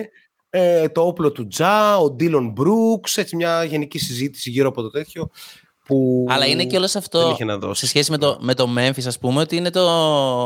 Από εδώ και πέρα. Δηλαδή αυτό που λέει ο Μάνος είναι Τζα, κωλοπαίδι, για πάντα. Towns, Ναι. loser, για Ναι. πάντα. Jimmy Ναι, Butler, ναι. γαμίκουλας, για πάντα. Ξέρεις, Για δεν πάντα. τελείωσε. Ναι, είναι ναι. established, ρε παιδί μου. Είναι established αυτό. Ρε παιδί μου, αυτό ότι Είχαμε έβαλε, μέσες. έβαλε ο Harden 40 πόντους στα playoff και ξαφνικά ανακαλύψαμε ότι ο Harden είναι ψιλογάλος και μπορεί να βάλει 40 πόντους. Έπαιζε μια συζήτηση, ας πούμε, ξεκινάει ο Ζακ Λόου το podcast του και λέει το καλύτερο playoff παιχνίδι του Harden μέσα στη Βοστόνη, το Game 1. Και εγώ επειδή τους Rockets τους είχα πολύ ζεστά τότε, θυμάμαι το Harden λέει δεν είχε βάλει clutch shoot, λέει, επειδή δεν είχε βάλει buzzer beater. Και ο άλλος είχε κάτι τέταρτης περίοδος με τους Warriors που απλά έβαζε, ήταν ο μόνος παίχτης των Rockets που έβαζε πόντο. Οι άλλοι δεν έβαζαν καν πόντο, ας πούμε. Αλλά εντάξει, άμα μείνει, ας πούμε, ειδικά με το Harden, είναι χαρακτηριστικό το την narrative έχει παίξει. Που για είχε το- ρε παιδί μου και τα. Δηλαδή έχουν παίξει και τα struggles, αλλά δεν είναι ούτε το Αλλά μόνο ισχύει το λίγο ένα, ούτε έτσι. μόνο το άλλο. Αυτό είναι το θέμα, έτσι. Πρόδρομος είναι έτοιμος. Ε, ναι, Είπα, αλλά ισχύει λίγο έτσι. ναι, ναι, ναι, ναι. ναι. Ε, θεωρώ και έτσι νομίζω θα το κλείσουμε Dom. Πιστεύω ότι οι Celtics ήταν ένα θέμα των narratives. Δηλαδή πιστεύω ότι πήγαν να τους βγάλουν πρωταθλητές πριν γίνουν. Στους Celtics νομίζω ότι το, το αφήγημα διουργ- δημιουργείται από τα μαθηματικά. Δηλαδή είναι όπως βγαίνει ας πούμε στο ESPN και σου λέει 97-3 που είναι το κλασικό που συζητήσαμε. Είναι γιατί αν βάλεις κάτω τα μοντέλα πράγματι σου βγάζουν όλα, όλα. Δηλαδή, τα- δηλαδή σε οποιαδήποτε ναι, ναι. ανάλυση ότι αυτή η ομάδα μαθηματικά ε, είναι το φαβορή ας πούμε. Οπότε έτσι κάπως ήταν ε, η ταμπέλα Ναι, και ναι, ναι. είναι και ανάλογα πώς το. Δηλαδή, από τη στιγμή που αποκλείστηκαν οι Bucks, είναι λογική να πεις ότι από την Ανατολή το φαβορή που θα βγει, ας πούμε, είναι η Βοστόνη. Ε, αλλά ας πούμε και πέρσι στους τελικούς ισχύει ας πούμε, ότι πάλι έβαλες τα μαθηματικά και σου λέγε στο projection ότι οι Celtics είναι πιο φαβορή από τους Warriors. Που εντάξει, μπορεί σε κάποια. Ναι. Ξέρεις, να ξαναπεζόταν η σειρά και να την κέρδισαν, αλλά δεν μπορείς να υπολογίσεις πούμε, ότι είχαν καεί, φαινόταν ας πούμε, με- από αυτό το run που κάνανε από το Δεκέμβριο και μετά τόσο που Πώς βλέπουμε ας πούμε, ότι ο Μπάτλερ τώρα δεν μπορεί, κάποιος λόγος υπάρχει. Αυτό δεν μπορεί να στο πει το μοντέλο ότι αυτή τη στιγμή ξέρω, εγώ, παίζει με ένα στράγαλο και του έχει φύγει η Παναγία, ας πούμε. Είναι ένα Ναι, στοιχείο ναι. το οποίο δεν μπορεί να το βάλεις. Ή δεν μπορεί ακριβώς να σου υπολογίσει ότι τώρα οι Celtics αλλάξανε τέταρτο, τρίτο προπονητή σε τρία χρόνια. Οπότε είναι μια δύσκολη προσαρμογή η οποία εν τέλει μέτρησε. Αυτό είναι ξέρεις, ένα element το οποίο μπορεί να το βάλεις εσύ στην ανάλυση σου, αλλά δεν θα το βγάλει το μοντέλο. Οπότε ναι, το Ακριβώς. καταλαβαίνω αυτό που λες. Δηλαδή, καταλαβαίνω και τη λογική ότι όχι, δεν είναι κακή η ομάδα η Celtics, είναι καλή ομάδα. Καταλαβαίνω και τη λογική του Προφανώς. πού μπορεί να πάει στραβά. Οπότε πρέπει να τα βάζεις όλα. Ναι, βασικά έτσι κι αλλιώς κοιτώντας κανείς το ρόστρο των Celtics δεν θα μπορούσε να πει ότι αυτή η ομάδα δεν είναι διεκδικήτρια. Αυτά λοιπόν. Ε, guys, δεν έχω λόγια. Ήταν πάρα πολύ... Βασικά έχουμε να κάνουμε δύο ώρο podcast εδώ και πάρα πολύ καιρό. Οπότε ε, κάτι Από λέει τότε που αυτός. κάναμε μαζί, Ευχαριστούμε. νομίζω. Ναι, ναι, ναι. Έτσι, μπράβο, μπράβο, μπράβο. ναι, ναι. Ε, σας ευχαριστούμε πάρα πολύ που ήσασταν μαζί μας. Και ελπίζουμε η επόμενη συνάντηση σε φυσικό χώρο, όχι Έτσι, μόνο σε μπράβο. ψηφιακό. Ναι, Ναι, είναι, είναι γιατί πρόσκληση έχει για άλλη τη άβρα. Θεσσαλονίκη. Έτσι κι αλλιώς υπάρχουν ε, τελικοί που τρέχουν, έρχεται draft κλπ. Τα παιδιά ανέφεραν πριν ότι θα τρέχουν και το podcast τους και το undrafted και προφανώς στις σελίδες τους. Τα ξέρετε, δεν χρειάζεται να πούμε κάτι παραπάνω για τους ε, Shake and Bake. Όσο για μας, είμαστε εντάξει πρόδρομε. Συνεχίζουμε ό,τι έχουμε κάνει ως τώρα θα συνεχίσει μέχρι και τον Αύγουστο. Δηλαδή θα πάρουμε ένα 15 μέρο διακοπών σύμφωνα με την τελευταία μας απόφαση και θα υπάρχουν κανονικά podcast μέσα στο καλοκαίρι. Κασέτα. Βαρύ, ρε φίλε. Ε, Ναι, το- είναι, μόνο ε, διακοπές, ρε. Είναι strive for greatness το shot clock. Δεν, μα- δεν, Ναι, είναι, είναι, είναι η δεύτερη Εμείς το φορά. κόβουμε για κάνα μήνα, ξέρω εγώ. να είσαι εκεί. Μετά γυρνάμε Τι για δύο έννοια, μέρες, παραπάνω. μετά, Ναι, ρε. ξέρεις, ναι, όχι, θέλω να πω ότι μπορείς στο μου τον μπάσκετ κάτι να πούμε. Μετά πάλι, ξέρεις, μ, Ναι, Ισχύει, ναι, ναι. ισχύει, εντάξει. Ε, ναι, εντάξει, εντάξει. ας- Ας πείσαν τα μαλλιά μας τώρα. ναι. Όχι, Σε ένα σημείο πέρυσι, ας πούμε, στις διακοπές, πάω να κάνω ένα, πάω να κάνω ένα post στο Facebook και με κοιτάει η Ειρήνη και λέει: Κλείσει το κινητό αυτή τη στιγμή.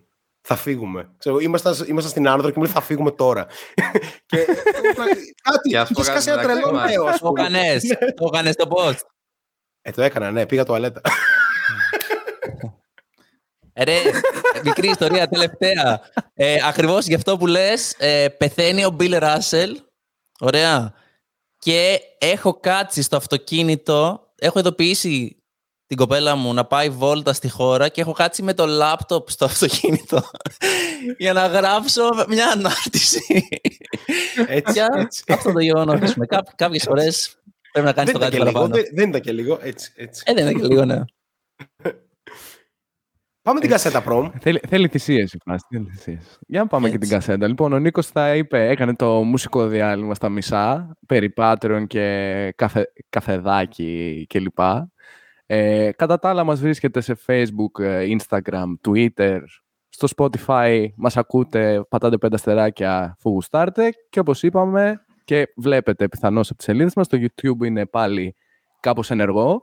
Προς το παρόν το πρόσωπο αυτής της ε, επαναφοράς είναι ο Νίκος, θα μπω κι εγώ σε αυτή τη φάση σιγά σιγά. Ε, απλά είναι το στούντιο στο σπίτι του. Κρύβεται οπότε πίσω από τον καταλαβαίνετε, καναπέ. είναι κάπως πιο σύνθετο. Κρύβεται πίσω στον καναπέ, εσείς δεν το βλέπετε, τα παιδιά το βλέπουν λόγω του, του Meet εδώ πέρα. Ε, τα παιδιά τα ξέρετε, τα, τα social τους και τη φάση τους στην Ιβαμίδη. Νομίζω αυτά. Ευχαριστούμε πάλι πάρα πολύ, παιδιά. Εμείς ευχαριστούμε πάρα πολύ. Χαρά Εμείς. μας και τιμή μας να ακούτε shot clock ε, όλοι. Όσοι μας ακούτε, το ακούτε ήδη, αλλά να τους ακολουθήσετε παντού. λοιπόν, φιλιά σε όλους. Καλή χαρά. συνέχεια.